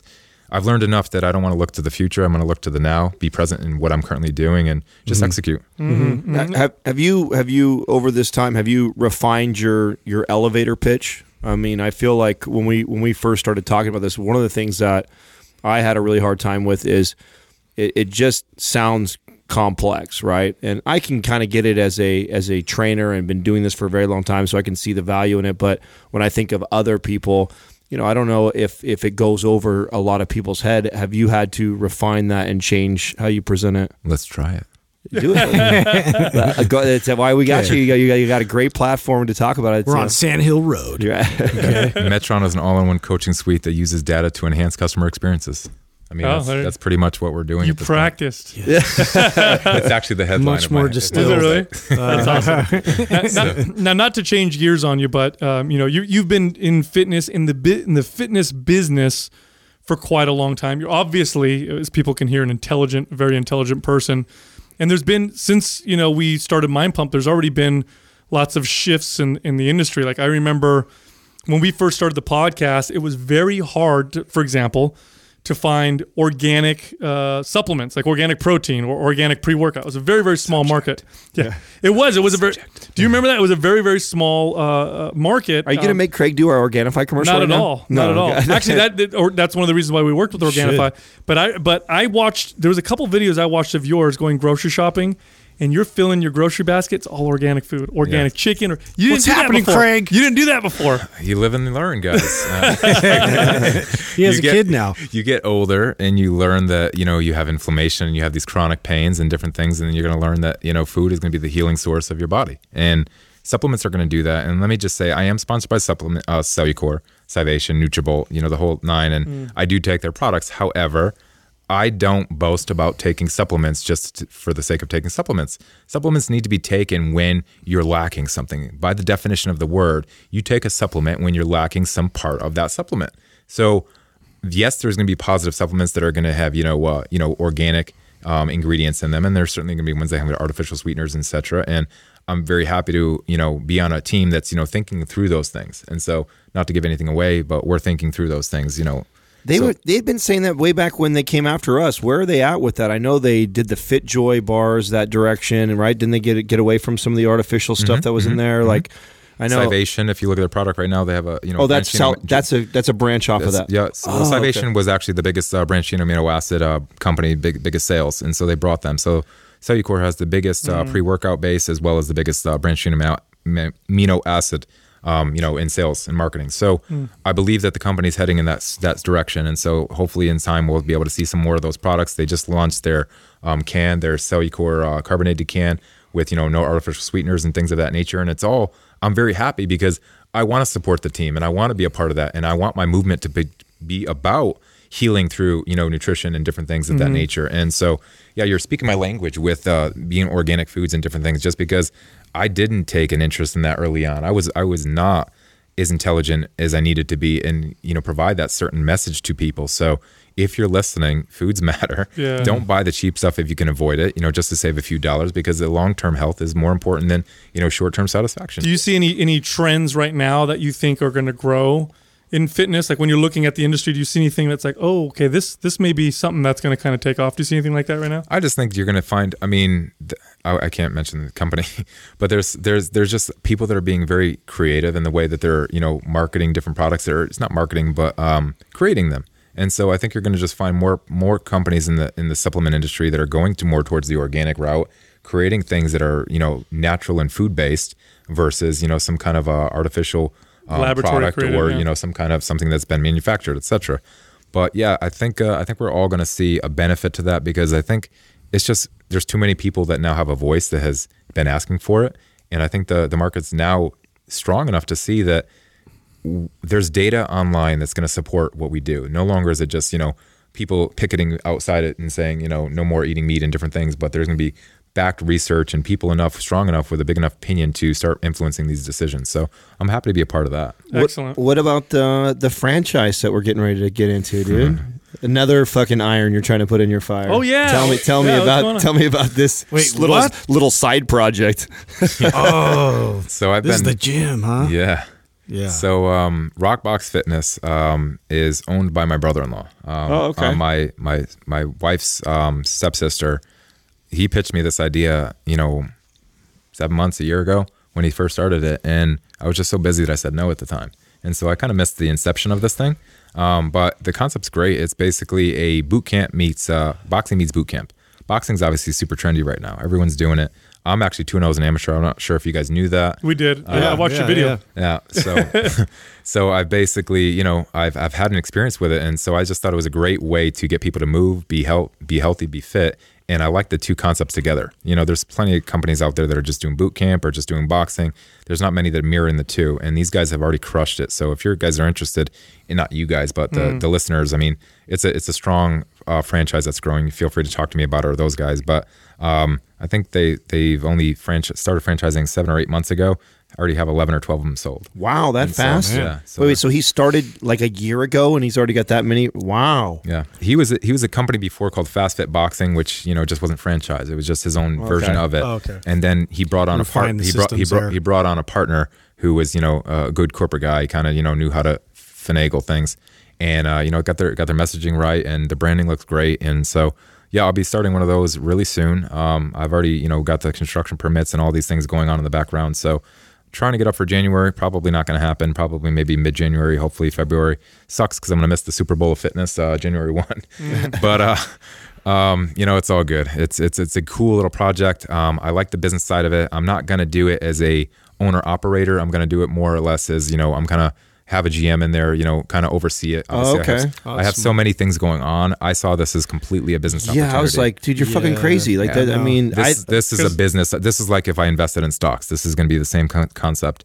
Um, I'm certain that there's going to be people that want my classes, so I'll probably have a hand in few, but I won't have the hand in generally operating the business on a day to day basis. I just don't have the time. Right. Well, shit, man. It's always great having you in the studio, brother. yeah, yeah. sir. Yeah. Yeah, anything you want to ask us? We haven't got caught up on our end, dude. I mean, this is uh, Yeah, let's go. Let's go down the right. So I listened to uh, Stan Efferding's podcast with you guys the other day. Um, Yeah, Stan's a and great I guy. thought that was a very informative because I had such a different impression of the guy. Smart thought- dude, right? Very much so. Yeah. And I was so I was Very pretty impressed. guy. So I want to know who is, you know, each one of your favorite interviews and your preconceived notion of the person Mm. to after. Starting with Justin.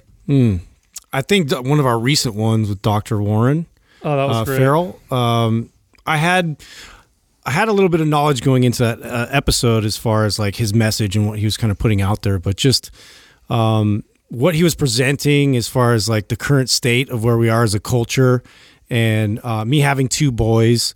Um, it just really, it was really an impactful conversation. I don't know if you've been able to listen to that episode yet, but He wrote the book, the the Boy Crisis. the boy crisis. And just like his points and and he started out as a feminist um, and went through that movement from the 60s to the 70s and um, so just his perspective uh, is, is really balanced. It's really balanced from both ends of the spectrum. And uh, i thought that his delivery of his message and communication of it was the best I've heard yet on the show, and, and we've gotten like crazy feedback so far from that episode specifically. we just aired it a few days ago. yeah, It's going, but that one's going viral right now, and it's. Yeah. I mean, it's. I think the climate is perfect for it right now because the Me Too movement. Yeah. and so we we touched some we touched some third rails in that in that conversation, and he, I think there couldn't have been a better person to articulate that. Yeah, but I mean, he was my preconceived sort of perception because he's an older gentleman, right? He comes in, he's I don't know how old he is, he's sixties or something, right? No, maybe older. Maybe older, Maybe, yeah. yeah. But I, you know, it's like that. That was probably.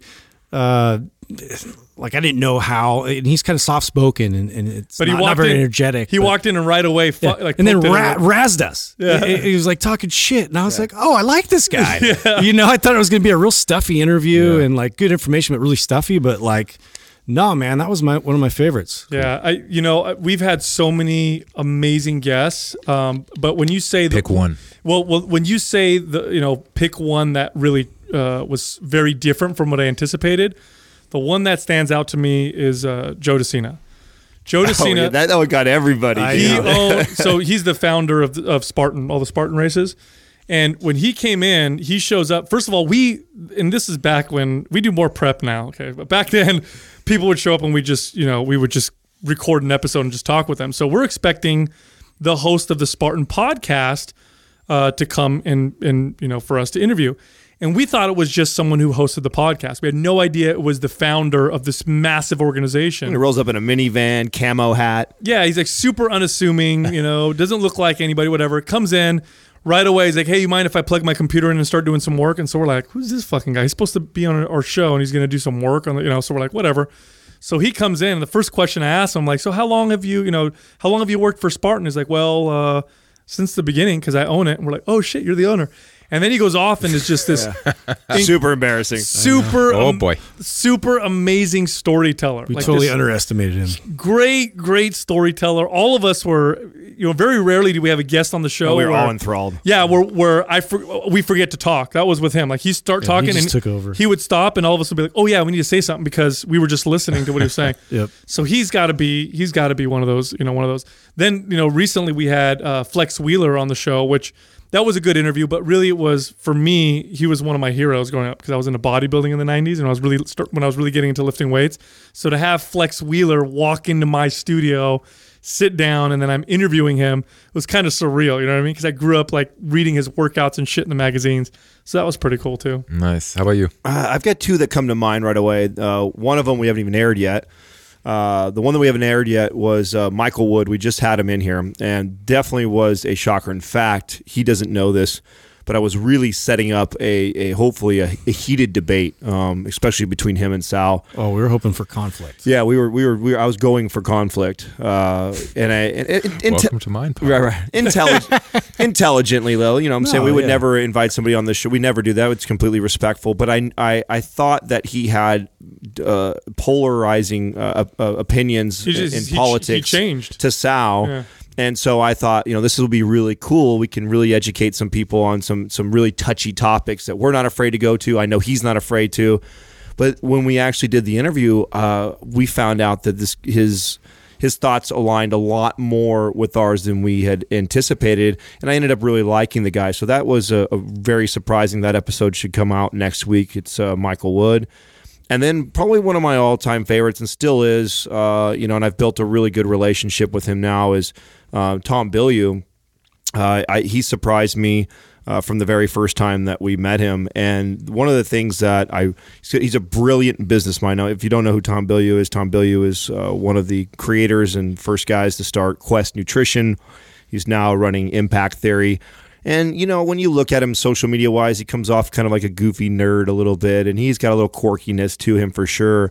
But the guy's heart and his mind when it comes to business is just uh, above most. And I, I've definitely connected big time with him. He's somebody who, when I've got things going on with the business that I want to run something by, I'll send a text message to him, and he's really good about getting back. And something that I, we connect a lot on is, uh, you know, I'm big on relationship building and, you know, try my best to stay connected with as, as many of these great relationships that we have.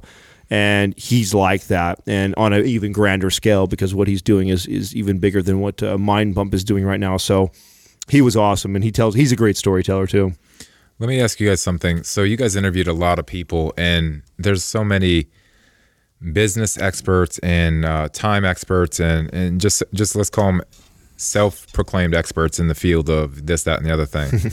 How many experts have you brought on the show that's an expert in parenting and different things of that nature? Because when you mentioned Tom, I listened to a couple of them, and I kind of got turned off by the fact that like he's like I don't I don't even make my bed. I don't do these like small little simple things that make you human. It's mm-hmm. all about productivity and these other things, and I just don't believe in that anymore. Now having a family and actually showing priority to those things that I understand we only have so many times in a day, and we don't want to waste our time with people that are going to waste our time. But there's certain things that make us human, and, and if you just always focus on the end goal in the streamlined approach to business, I think you just miss out. Well, and that's that's- something. Hold on, and that's you're- something that I focused on for so long that I feel like I forgot the moment. And the Live Life company that I created before was Live Life Full Circle. I have not lived that for the longest.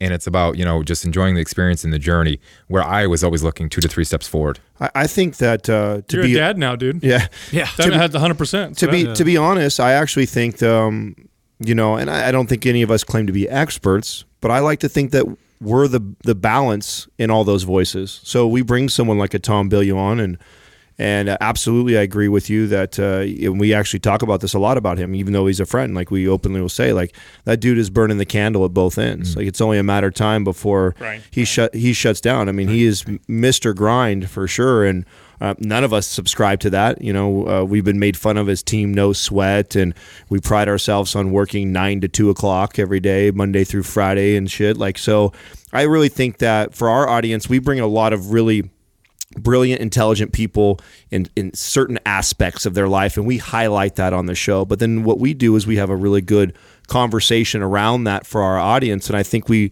we bring a pretty good balance to those types of questions because you're right. Like uh, you know, you talk about parenting, and it's a it's a whole other ballgame. I mean, it's one of the things that I have so much respect for both of these men. It was and it was a struggle for me being the guy with no kids when we first started building this. I was like, I've never built something nine to two Monday through Friday. Like that was fucking insane to me.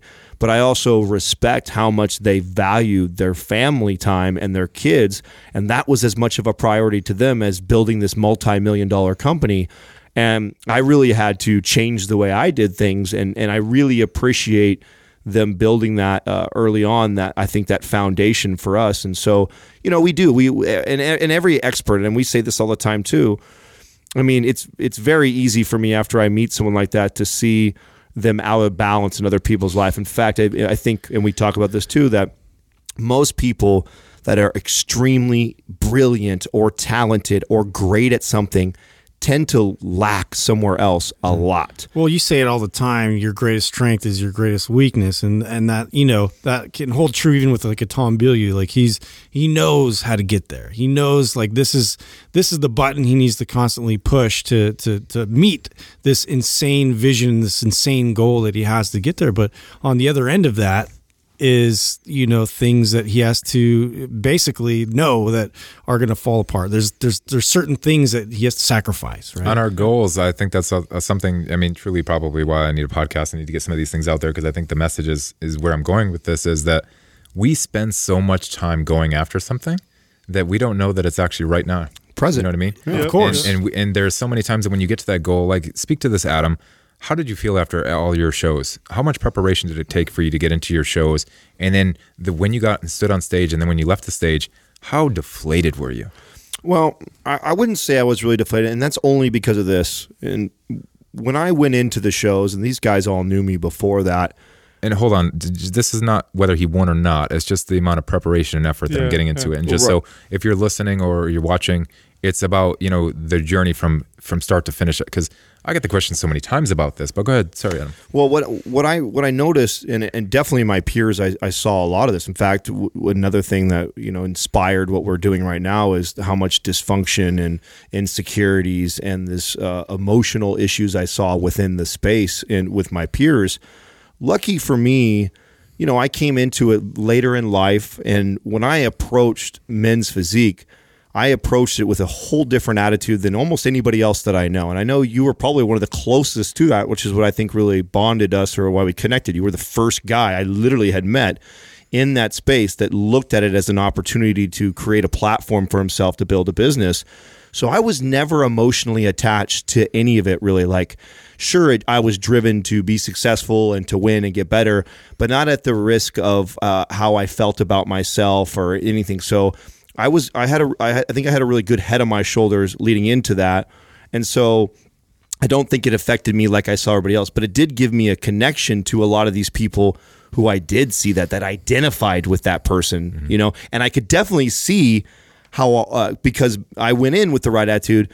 I could see how one, if you did that long enough, would start to identify as that because there were moments in that. I mean, still to this day, I talk about one of the my favorite moments was standing at after winning uh, winning my pro card in USA's and just just feeling on top of the world and in the the greatest shape of my life and crowds of people looking up at me. And it's just I mean nothing ex- blows the ego up more than that. And I remember feeling that moment and thinking like whoa I could see how addicting this can be for a lot of my peers to think but I'm you know I had a really solid foundation. I know you're finding faith more now than you ever have in your life. I mean, that was my foundation for all of my life. So, you know, I've had a pretty good uh, compass, I think, when it comes to things like that. And I'm pretty self aware. So when I feel things like that, even if I do, I think I, I, I can pull back the reins. Yeah, when we bit. we interviewed uh, Bishop Barron, uh, you know, I, I originally found him on, and I'm not a religious person, but I found him on YouTube because I was watching videos on on other things, and he he'll tackle like and answer questions about you know pop culture or what's happening today in the news. And here's this you know this Catholic bishop communicating in ways that I'd never heard anybody from that space communicate. And I thought this guy's fantastic. So we got him on the show, and we did our interview with him, and he really spoke to purpose, which is different than a feeling. You know, like like I think people tend to chase feeling. Like I want to feel happy. I want to feel powerful. I want to feel sexy. But you know, really, what the, the meaning of life is to find purpose because life, a lot of times, is fucking hard. Life is going to be hard, and the thing that gets you through the hard parts is purpose. And if you try to fill that necessity for purpose with something like money or power or sex or whatever, you're going to end up filling an, a, a bottomless pit and you'll get to a point where things become addictive. You know, mm-hmm. I've done this with work where I'm chasing something with work and I chase it and chase it and chase it and you never there's no finish line. You just keep going after it and you don't even realize that you're you're miserable, that things are miserable, that you're missing out on the most important things. And so it's much more purpose driven now. We, we remind ourselves all the time of why we do what we do. And of course, this is a business. Of course, you know, we grow things and we sell things and we have people working for us, and that's what makes it possible. But at the end of the day, always, always, when we have a guest, when we're talking, when we're going to sign with a new sponsor, or we're putting a new program together, or we're making a new decision on something, it's always what's our purpose? Let's remind ourselves of mm-hmm. our purpose. And is this moving towards our purpose? And so far, it's led us in the right, direction. And it's also given me a fulfillment that's totally different than anything else. It's completely different than any other uh, business or, or, or, or endeavor I've ever done. And you know, at the end of the day, look, you're always there's always something at the top of your of your you know your, your priorities list. There's always something at the top of your hierarchy. And uh, you know, if if that is something that is this ideal of being a good human being, being a good father, communicating what's really going to give people, um, you know, uh, really benefit people and help people, um, then I think you're okay. And would I trade that for a billion dollars? Absolutely. A billion dollars means nothing without without purpose. I think So- we're all okay with how long it may take, you know, for us to get, uh, you know, further along with this business as long as we maintain our core values and our integrity and our message. And I think that was sort of established early on. And, you know, the growth that people see that may seem uh, drastic uh, at, at times has been a very slow grind. That's it, man. Anyway, And it's okay. always good talking to you, Craig. Yeah, man. All right, boys. Thank you for having me on, and uh, feel free to uh, message me at Craig Capurso at any of the social medias. Happy to uh, talk to the fans or anyone else. And We Thanks, love brother. you, dude. Boom shaka.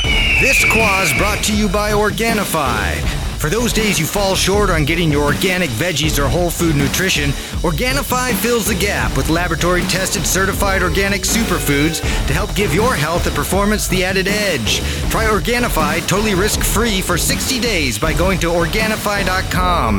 That's O R G A N I F I.com and use the coupon code MINDPUMP for 20% off at checkout. Our first question is from Trigger Nick. Nick's been triggered. Whoa. What is the best and most efficient way to reset your CNS or rest it? You know, Did you pick this, Sal? did I pick it? Is this the question you picked? Who picks the questions What usually? is the most? You know, here's the thing with the CNS. First off, this whole CNS reset and all that stuff. Like, well, we're in a, it's we're still learning a lot. yeah, it's a tough. It's like um, talking about the gut. Like you have to like tread lightly Yeah, here. I think I know what they mean, right? Like, your body feels fried. Uh, you probably have been in a sympathetic state for too long, and you want to rest and recover so that you can come back uh, with more strength and better performance uh, with Right. your next workout. Or, I think that would be a better way to, you know, address this is more from recovery and rest, not like a reset. Like I, I, that's like the whole like detox. Yeah, well, maybe these just got to hold down control. Alt, It's delete. just the word Control Alt Delete. Was it, I mean, could it be too like we're talking more? Maybe they're referring more to like the circadian rhythm. That's part of it. I mean, it's all. See, here's the thing. This is what's difficult Yeah. about your central nervous system.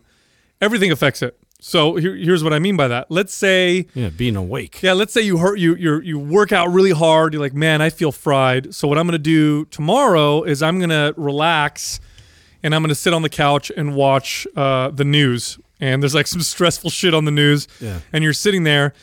You're probably not doing a great job of, of resetting, if you will, or, or resting your CNS. It's, Well, what about like the float tank, for instance? Let's let's talk about that in terms of like like you know eliminating all potential uh you know factors there as far as like stimulation is concerned. That's a great point because when you're in the float tank, there's no light. It's simulating, you know, that you're you're floating, so you don't get a lot of, uh, you know, sensation in terms of the touch. gravitational forces as much. Yeah. Now the other part of it is that you, when you're in there, what you're thinking about can also affect your CNS. But I, you know, I was just gonna say you know, one of the best things you could possibly do is get go into nature Mm-hmm. and do something relaxing in nature because you don't have all the EMS, you know, uh, EMF, excuse me, signals. You don't have your phone in front of you. In front of you, you're you're you know maybe meditating. You no distractions. Yes, that is one of the best things I've ever done. I don't know about you guys, but when I go into the woods uh, or I go to the beach, I know it does. what does it sound like? It just sounds like you're going either a horror movie or going to find porn. Like there's like only two options there. Yeah. when I go into the woods, like, You know, well, I don't I don't have the woods anywhere near me, so I don't get a chance. grandmother's house. But I, uh, you know, I I can I notice this a lot uh, more so than like okay, so this happens occasionally training, and I share it on the show all the time of overreaching and, and pushing too far, and when that happens, I tend to spend the next day doing more uh, recovery type based movements. So mobility work uh, meditation getting in the sauna whatever. But then sometimes like you know like you said sal the things that could fry the cns are many things. It's not just exercise. So a high stress day um, is probably the more common thing that I think that people don't address or think about. Uh, sure, when you overtrain and you feel hella sore and you're achy, that's pretty obvious that you fried it a little bit, right? But you know, when I'm when I'm stressed from work is probably when uh, I think I have to be more mindful. And so, one of the practices that I try and do is on days like that, you know, going for a nice slow walk, and that's that's you know I've shared on the show many times. That's one of my favorite things to do with Katrina when I get home for work is to do that, and that really allows it, it, me to calm down. And I could really, I could feel that too. I could feel the just kind of walking out there and being out. You know, I don't have the woods like Sal's talking about, but I do. you know, just being, being out. Yeah, you are the I only one. feel That, ya. You're the only one that really can probably do that on a regular. Basis. I do, and I actually do do that on a regular basis. There's a destination I'm always trying to kind of walk towards because it's such a beautiful, epic scene. So it's it's more of just being small somewhere, you know. And I feel I feel that being uh, therapeutic in, in a weird way. But I mean, one one thing that I was going to bring up, which uh, I have actually repeated this a few times, just because um, I think of it more as like even when we were talking to Dr. Cabral, like about trying to find my way back to like a parasympathetic state, uh, which is something that I've never even thought about until I went through like the Wim Hof course and, you know, kind of worked my way out of just, you know, always just being so driven by overcoming things with my own, uh, tense, you know, uh, way of dealing with things. So, um, I, I'll go back to breathing. I'll lay on the ground. I'll take Brain FM and I'll use uh, the meditated, not the guided one, but just the meditation uh, music on there.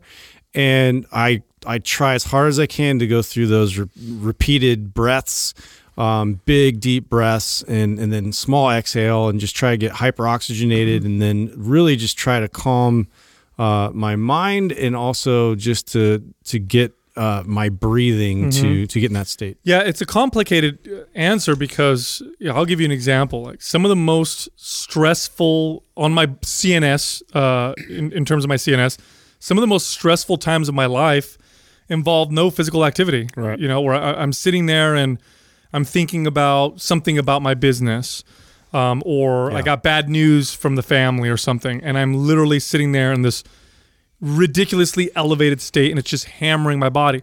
And some of the most relaxing times of my life have been hard workouts where I'm in the gym or in my garage and I'm training hard and my mind is off of everything that's s- stressful and all I'm focused on is the moment and and you know I enjoy working out so it's this pleasurable experience so it's a very complex you know thing to answer. But you know Right. I guess uh, to me to be more specific you know heat tends to be unless you push yourself really really hard with heat where you're trying to go for distance but heat tends to be relaxing. Uh, it tends to be parasympathetic. So adam mentioned the sauna. We have the Sunlighten sauna here that we use. That's really great. A hot bath jacuzzi hot shower tends to be you know parasympathetic and relaxing.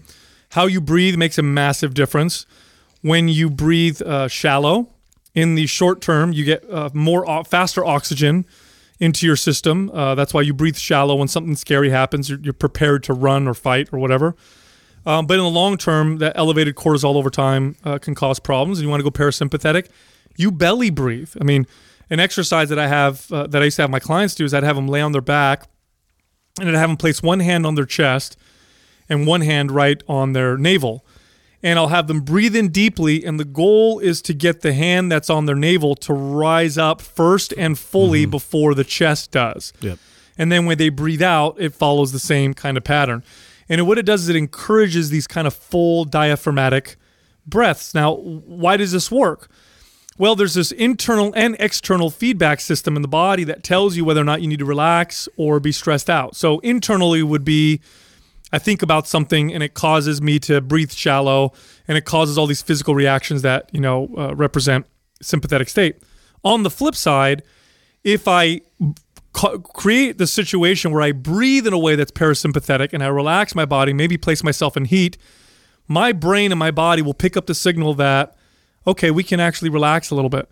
So if you're having these crazy, racing, stressful thoughts, it might be a good idea to belly breathe and put yourself in a situation where your brain may be reading the physical signs and saying, okay, things are okay and we can kind of relax.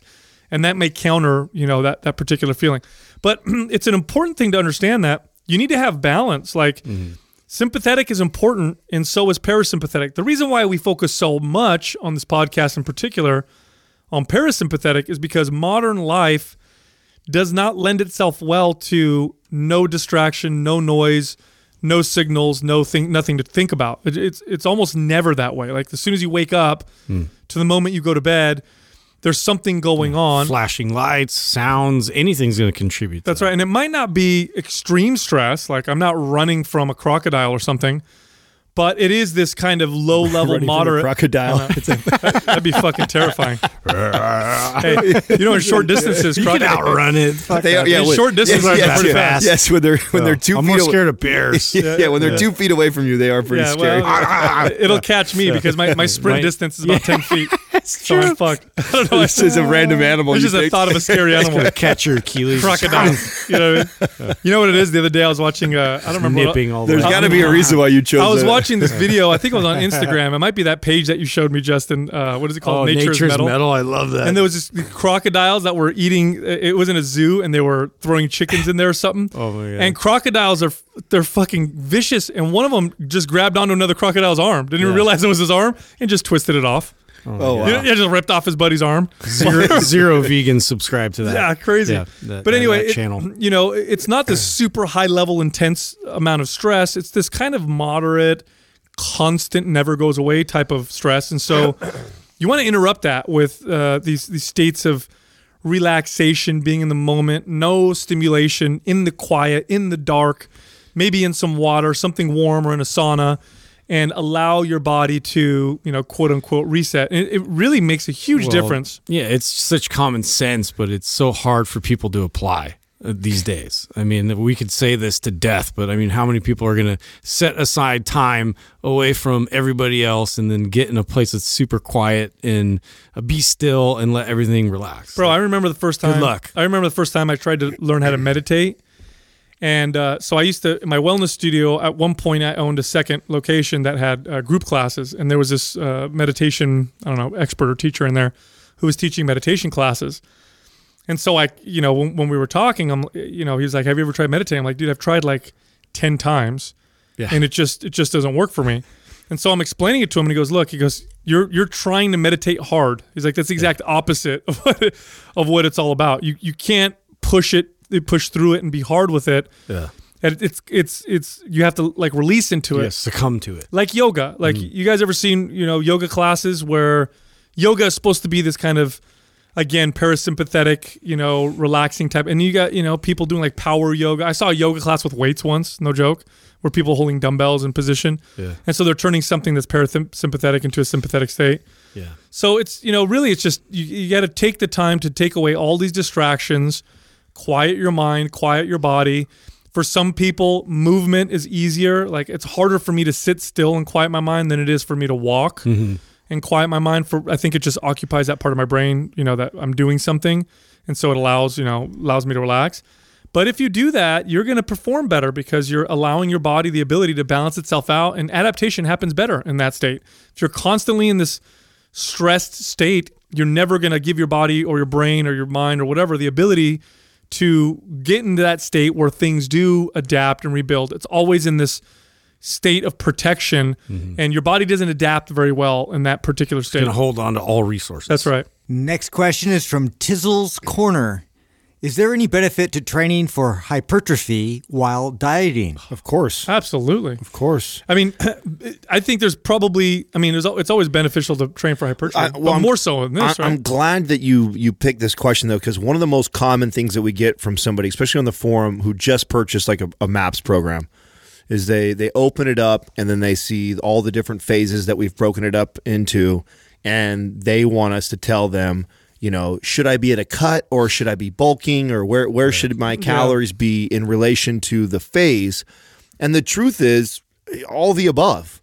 I mean, I, I think there's value to, you know, training a hypertrophy phase and being in a surplus. I think there's value to training in a hypertrophy phase and being in a deficit. And so, you know, it really depends on what your your ultimate goal is, right? If you if our ultimate goal is to to build and you want to um, and you want to bulk or you want to add size, well, it's probably more advantageous to be in a surplus a uh, more often than you're in a deficit if you're trying to build. If you're somebody who's trying to cut, then the the opposite is true. But I, I love to. This is one of my favorite things about, and I think it's really important about organizing your programming in phases is you can test these things like how your body responds like i think some of us do really really well when we're fed and we're doing a strength training program i'm i'm actually the opposite. I love i like being more fed on hypertrophy. I like being uh, more in a deficit in strength. Now it doesn't benefit my strength, but I don't care. I'm looking for the results out of it, right? So when I'm in a in a cut and we're going through like a phase one of MAPS anabolic, um, I just I love the way I feel. I feel like it keeps me really hard and solid, and I feel like I'm when I, I lean out really well. My body holds on to most uh, most of the muscle mass. I don't know if that's because I'm more of an ectomorph body type, and so it serves me better that way. But other people are different. Other people would rather be in a surplus. I think it's important that you experience hypertrophy training, strength training, all these different uh, phases, uh, both in a deficit and a surplus, so you can see how your body responds to that. Okay, so resistance training is always or should always, unless you're an- an athlete and you're you're very weary about weight classes and stuff, but your training should always be geared towards hypertrophy. So whether it's strength, whether it's the pump, or whether it's a pure hypertrophy phase, that's what resistance training does. Lifting weights builds muscle and uh, uh, builds strength. That's exactly what it does.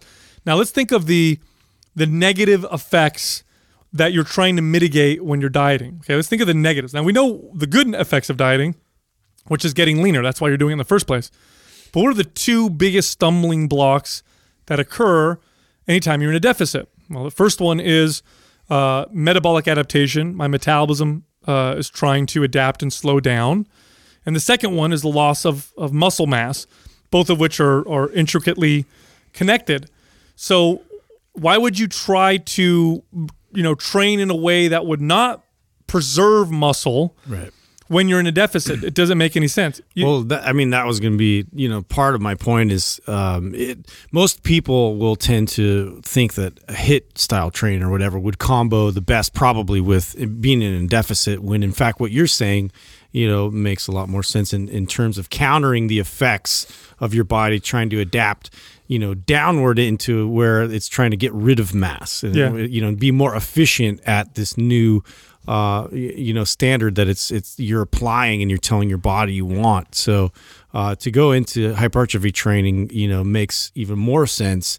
You know, as you're going into a deficit. And sometimes what happens when you're dieting is, especially when you're getting really lean, like let's say you're a competitor and you're, you know, three weeks or four weeks, uh, you know, before your show.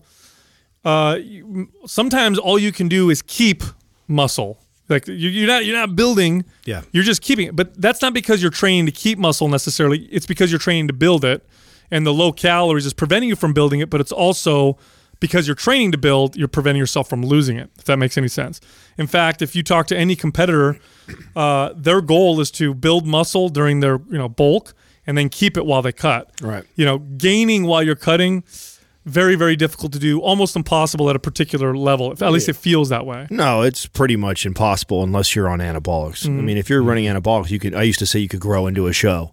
Hmm. You know, so you could if you're take if you're anabolic twenty four seven because you're you're taking a synthetic testosterone, then absolutely on refeed days and days that you do add a bunch of calories, there's there's that possibility of growing into a show. But for the average person who's all natural, um, yeah, it's pretty inevitable. You're you're catabolic, you know. So the, the likelihood of building muscle at that time is. I mean, here's the thing too: is like to keep in mind, like you know, uh, we we talk about phases, the importance of transitioning in and out of them. You know, every three to four weeks, we talk about not staying on long cuts or long bulks for uh, long periods of time. So at the end of the day, you know, what I think all, tends to serve people best that are that are in pursuit of overall health and fitness and aesthetic change. I'm I'm speaking to again, like Sal said, not athletes. There's there are exceptions to the rule here. Is to do whatever it is that you don't do most of the time. You know, if you're somebody who always does a hypertrophy phase and you uh, and you always are cutting when you do that, well, I, I think it would serve you to to be fed in a hypertrophy phase and actually be in a surplus every now and then. I think that I think that's important to do this. So the real takeaway for me is like I can I can put a spin on why you know being in a deficit or a surplus on every type of a training phase is bad or good. The truth is you know, whatever your body is most used to, the opposite is probably what will serve you the most, in my opinion. I w- I 100% agree. Yeah. But, you know, you made an important point there with the cutting and bulking. You know, just like you phase your training, you should phase your nutrition. Yeah, you don't want to live in it for Yeah, too long. and, and if your goal is ultimately to burn body fat, you know that's where you want to sp- spend more of your time. You should definitely weave in and out of calorie deficits, maintenance, and surplus.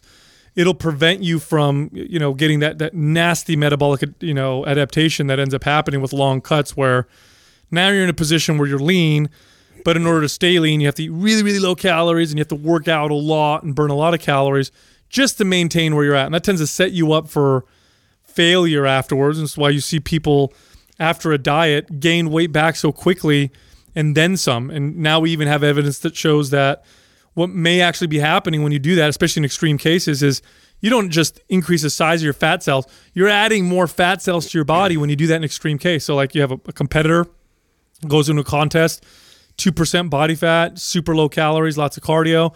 Then they come out of it and they're like, yay, contest is over. Eat everything and stop doing all this cardio. And they'll gain 30 pounds. I mean, this is not an exaggeration 30 pounds in, in, a, in a matter of weeks. You know, I've seen people do that. And now we have evidence that shows that they may not just be getting fatter in terms of the, the size. new fat cells. New, and you know what's Yeah, funny? that's crazy. You know what's funny, dude? This actually makes sense. I know Adam's followed bodybuilding uh, like I have, and you'll you'll see this with competitors over the years where they'll compete over and over again and go through that crazy gain, you know, bulk and crazy cut, and each time they hit a show, they look less and less sharp. Like their body just can't. You know, keep doing it, and I think it might be because they're not accounting for they're just those new fat cells. yeah, they keep adding more and more fat cells. You know, it's really crazy. No, I think it's That really does common. make sense. Next question is from Mr. James J. Cho. Will you guys ever come out with a Mind Pump personal trainer network so we can hire trainers we can trust? You know, we go back and Yeah. forth Yeah. This is with like a this long time with thought this of ours. with this conversation. You know what I think? I think we're going to, but I think we won't do it until we do it. We find a way that we're going to do it different than everybody else. Yeah. And what I mean by that is, you know, we could easily create some sort of a mastermind with affiliate, affiliate, program. whatever. Everybody just gets one. Right, and I and w- I mean the business would definitely make a lot of money off of it, and it would be great for us, and yada yada yada. But I think that I think we're all still kind of wrapping our brain around uh, what this would look like for Mind Pump if we were to do it. Um, I absolutely do believe that, and I know like especially Justin because Justin's the app guy, loves that, knows that one day we belong, everything belongs on an app for us. And so, you know, I know he's always in, these days. I know he's always envisioned this, uh, and I forget the company who kind of does this. That I think they don't, I don't think it looks that great though, but where they highlight trainers, and it would be it would be really cool if you could come to the Mind Pump app, and on there there's you know trainers all over the country, and they're rated by stars based off the It's reviews. almost like thumbtack. you know? Yes, that's Yeah. the company I was Uh-huh. trying to think of, Thumbtack. So I think there is a, a way to do something like that where they're all certified by Mind or by Mind Pump, and then on top of that, there is a you know Uber type rating system on there, so you could find a. Oh, there's a lot of fact. I mean, we need a Silicon Valley wizard to, Right. to come help us with that, you know, undertaking. But yeah, I mean, there's there. Oh my god, we, our brain has has been there even before we started Mind Pump. Right. So, um, you know, that's definitely something that I I definitely I think in the future you will see something where uh, people can connect and and find uh, quality trainers that we will have some say as far as like who's you know aligned with us, but um there'll, there'll be a lot more to that and you know I, I we'll go crazy with that once we actually get the tech support you know behind it i think Yeah, the big problem with this, and one of the big things that we're, we're we we get challenged with, is the quality control. Right. Because you know, as we get bigger, there's there's going to be a lot of trainers that want to, you know, maybe get this certification, right? Um, and the last thing that any of us want to do is have a certified mind pump trainer be not good, you know, be mm-hmm. terrible. And and there, that's a little bit of a challenge because you want to grow it, but at the same time you want it to be perfect. And so you know we could be in a situation where there's like 15 mind pump certified trainers, Yeah. and you know we, we need we have a market demand for. I mean you might thousands. need to take a test and that, that's going to take some effort for But- us to put together But even that, see, here's the deal. Okay, here's the problem with that, and maybe this is our Because you could lack integrity still. That's what I'm saying. Yeah, Maybe totally. and, and maybe this is our to our detriment, right? there's a human element to it That's right. We're, we've all been trainers for a long This is time. why I think. Well, this is also why I think the the Uber type rating system would be great for it. Though. is- sure But see, even that here's a pro- and, and I, I agree with you. I think that would be a way way be- better improvement over what we may have now.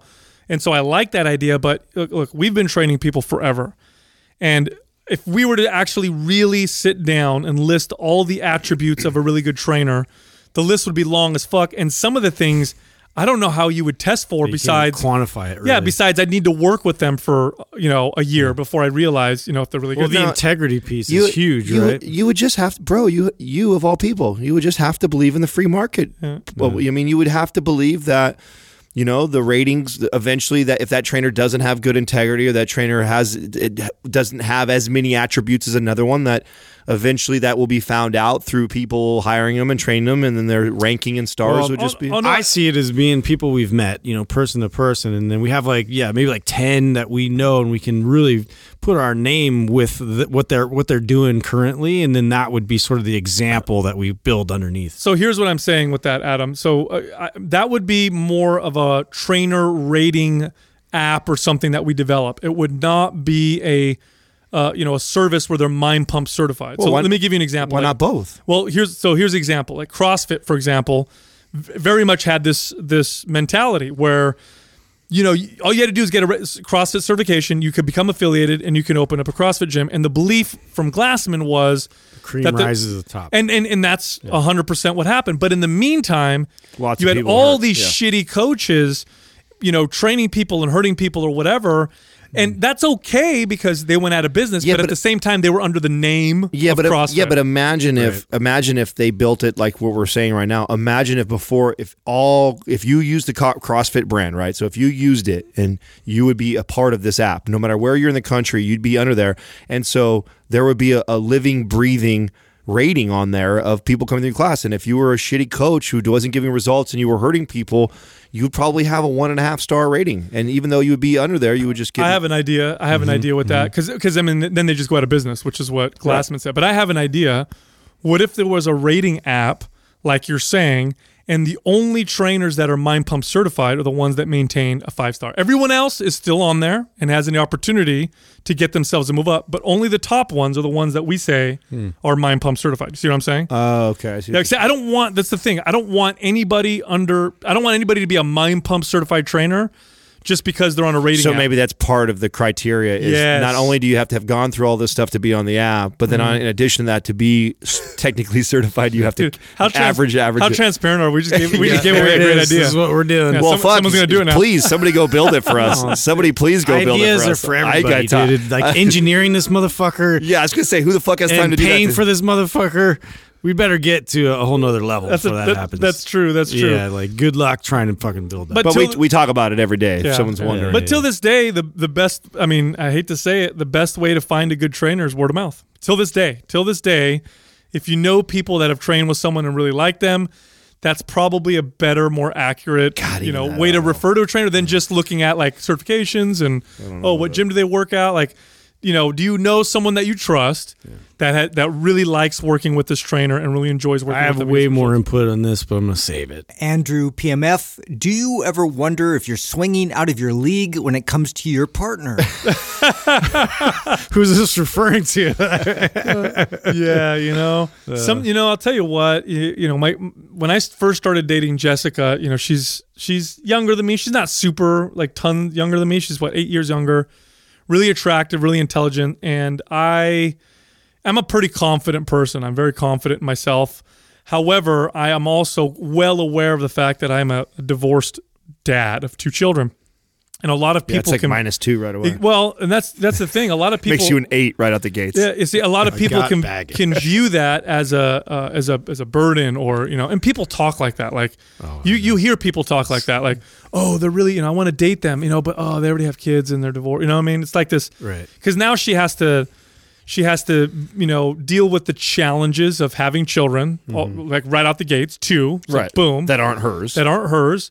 She also has to deal with the challenge of my ex-wife being in her life because m- no, you know, whoever dates me, my ex-wife is going to be in my life for the rest of my life, and that's just the fact. And it's not because I want necessarily her to be in my life; it's because my kids are in my life, and that she's the other parent. Right. So those are two, you know, two big things that at the time kind of weighed on me, and so I was really weary of that. And you know, Jessica and I used to talk about it a lot, and so you definitely are out of your league then, by, she by those standards. Yeah, Well, well, she, you know, we communicated Because. Jessica's like a dime, dude, and you're Yeah. if you're an eight, that makes that mean that would I'm a six. Yeah. yeah, I'm a six. I feel like guys always go two points up. Yeah, right? yeah. Isn't that how it I- works? maybe I don't know. I don't know. I told her, "Hey, babe, one day I'm going to be rich. Don't worry." no, I think I, you know, it, it was we, her and I had a lot of conversations around this because I would kind of voice this, and she's, you know, she's such a loving, you know, wonderful person. She's been an incredible stepmother to my kids. I mean, truly caring. You know, it's funny. Like just last night, she takes my daughter upstairs and. She's teaching her, you know, how to floss her teeth properly and brush her teeth properly, and then she plays hangman with my daughter in bed while she's going to bed. And the whole reason why she's doing it, she wants alone time to build, uh, you know, a, a relationship with my daughter. And I'll tell you what, man, as a father, uh, you know, you guys know how much I care about my kids. When I see that, that's worth, you know, that's worth a billion. That's worth more money, more more than anything in the world. And so, I, you know, I could see how I could get into that that state of thinking like, oh man, I'm not, you know, I'm not worthy of this person. But I try to repay it by being a good partner to her and, and you know, showing her how much I appreciate it. Uh, I think it's a detriment to your partner if you think that they're out of your league. I Yeah. think I think if you think That's that- how I feel. Yeah, if you think you're not worth your partner, You're in a bad place, personally. yeah, and you're not going to be a great partner. No, Yeah. I, I, I 100% agree with that. And I'm glad you said that before I came over and sounded like a cocky guy and said, like, no, I, I absolutely believe I got what I deserved. Right. I 100%, uh, and, and I, I'm so glad that I've waited that long in my life before I really, truly settled down with anybody. You know, up until Katrina, I, the longest relationship I ever had was like two years. Um, and my MO was more like nine months to a year tops. Then I dated a lot for a very long time. And, and now that I have settled down with someone that I've been with and will be with the rest of my life for eight years, we've been together. Uh, fuck yeah, no, I, I, that's what I was waiting for. I was waiting for somebody who I've, I've valued and loved as much as I loved myself. I mean, let's be honest. I mean, that's Damn, we like it that much. fucking hey, I do. You know what I'm saying? She's, she's that bad, dude. You know. So, but I think that's important. I think you, you can't you can't fully love somebody else until you love yourself. Hundred percent. Right. Hundred And percent. Yeah, go ahead. And so if you have to que- if you have to question that is somebody out of your league already, like you, there, that's already a problem. Like That's a, mm-hmm. if you think that she or he is out of your league, that means it, it has nothing to do with them. It has everything to do with you, and you have work to do on yourself. And it's important that you level up and, and love yourself that way before you truly find someone that you can love fully. So no, I, I think I got what I deserve, man. I really do. And I'm, and I'm, and I'm blessed to have her and, and we have an incredible relationship because, because of it. And I think all of that is is the process, right? Like, so if I were to still be with a person that I was with, like the longest, you know, preceding my wife, uh, I was a very insecure person back then, and I did, I did sort of find, uh, you know, that person a little bit out of my league at the time, just because of my own state of mind and, and uh, what I was contributing to the relationship. And uh, you know, going through that process, I started to kind of realize like you know what it was it was a it was just myself. It was my own insecurities i was projecting out there. And so i started to change that about myself and uh, just started talking. If, if i was interested in a girl i'm just going to talk to that girl. It was as simple as that. And uh, you know thankfully uh, courtney it was it was a very uh, long process of getting her attention. And so the, you know just going through that and just knowing already that that's what i wanted and i was just set on it and then uh, you know getting to that place where uh, you know she was finally available and it worked Mm-hmm. out. It's like she knows how much I value her already, and then you know on on the other end of that, I know how much she values me, and, and she you know tells me that all the time, and so it's it it is. It's like I I've I felt secure and, and confident in myself, and you know that she feels that same way and so it's it's one of those things where that's why it works otherwise there is going to be that little bit of conflict Ka- Katrina tells this story to people all the time because she thinks I'm so funny with the because I'm terrible at sharing my emotions and feelings, but I'm also very radically honest, right? And so when we first started dating, I mean, this is actually before we're dating. We were first talking, and I was uh, I had just came out of a, a relationship that I'd been in for a while for almost two years, and I had told her straight up that, listen, I, I'm just not in a place to to commit to a relationship, but I love hanging out with you and I really like you. And we were kind of doing this like back and forth thing where we'd see each other every once in a while. And then I'd go, she used to say, I used to give her the stiff arm when we get really close. That's what she used to say. And I, I remember, uh, you know, we did that for almost six months. And I still to this day remember the conversation. We were sitting in my room when she basically told me, like, that shit isn't going to fly with her anymore. But the way that she presented it and said to said it to me uh, was was so cool, and that was so easy for me to transition into like, fuck, this is the girl I want to be with. This is the girl that I want to date.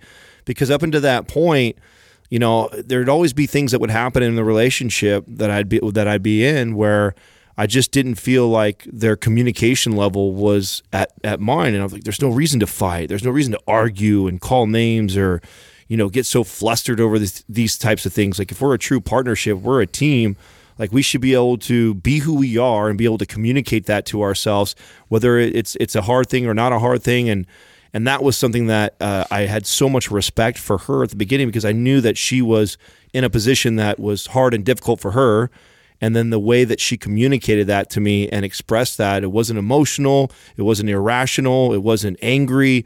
It was just like, this is where I'm at, and this is, I see, I respect where you're at, but this this is the decision that I, I, I want to make, and I respect you if you don't. I was just like, fuck, dude. First, for I've never had a, a woman talk to me like this. Like I'd been looking for this my whole life, and you know, I think it's important that you wait until you you find somebody like that, and I and I I do believe that I got what I deserve. You know. Yeah, I think you know. I think if you if you're in a relationship and you think that they're that they that you don't deserve them, if you truly believe, because I know we you know people say that like it's this endearing thing, Yeah. like oh my you know my wife. Can we stop that Yeah, shit? my I don't deserve her. You know she's Or, she's I'm so much so better than me." dumb, and Yeah. she you know holds everything Yeah, together. I mean, It's and, like- and I know we think that that's cute and stuff, but really, I'm talking now seriously. Now, if you really believe that, and now consider how you're probably going to behave in your relationship.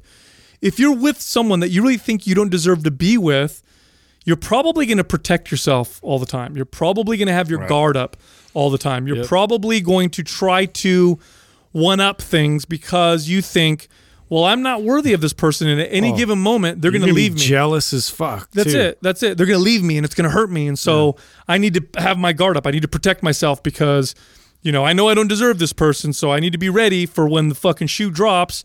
I need to, you know, I need to be ready for that. And you end up, you know, you actually end up sabotaging the relationship that you value so much. Yeah. You know what I'm saying? What you need to say to yourself is like what Adam said, like, "Look, this is, eh, you know, and kind of, you might even be in awe. Like, you might even be like, wow, that's what I deserve that's the kind of person that I get to be with. If you really love them and think they're that awesome, reflect that on yourself and realize, wow, I'm fucking awesome too. Then that's pretty great, and you'll feel Be far grateful, if anything. you'll be far more far more secure.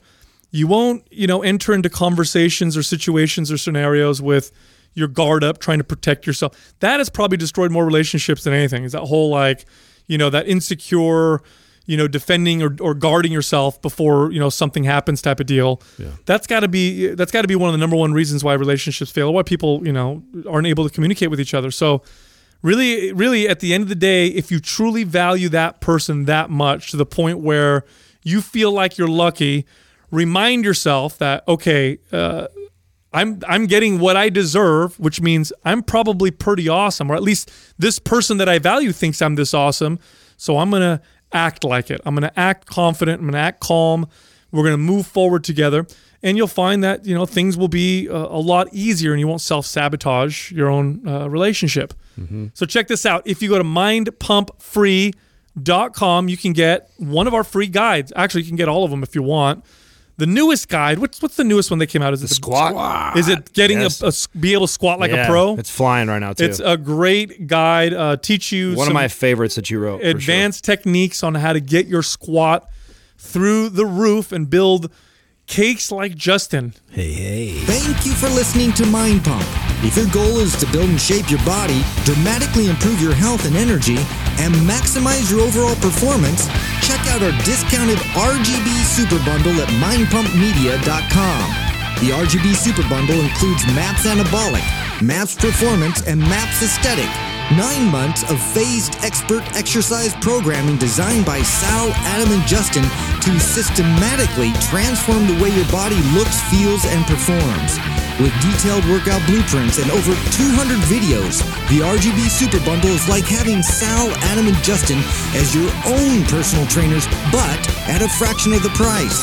The RGB Super Bundle has a full 30-day money-back guarantee, and you can get it now plus other valuable free resources at mindpumpmedia.com. If you enjoy this show, please share the love by leaving us a five-star rating and review on iTunes and by introducing Mind Pump to your friends and family. We thank you for your support, and until next time, this is Mind Pump.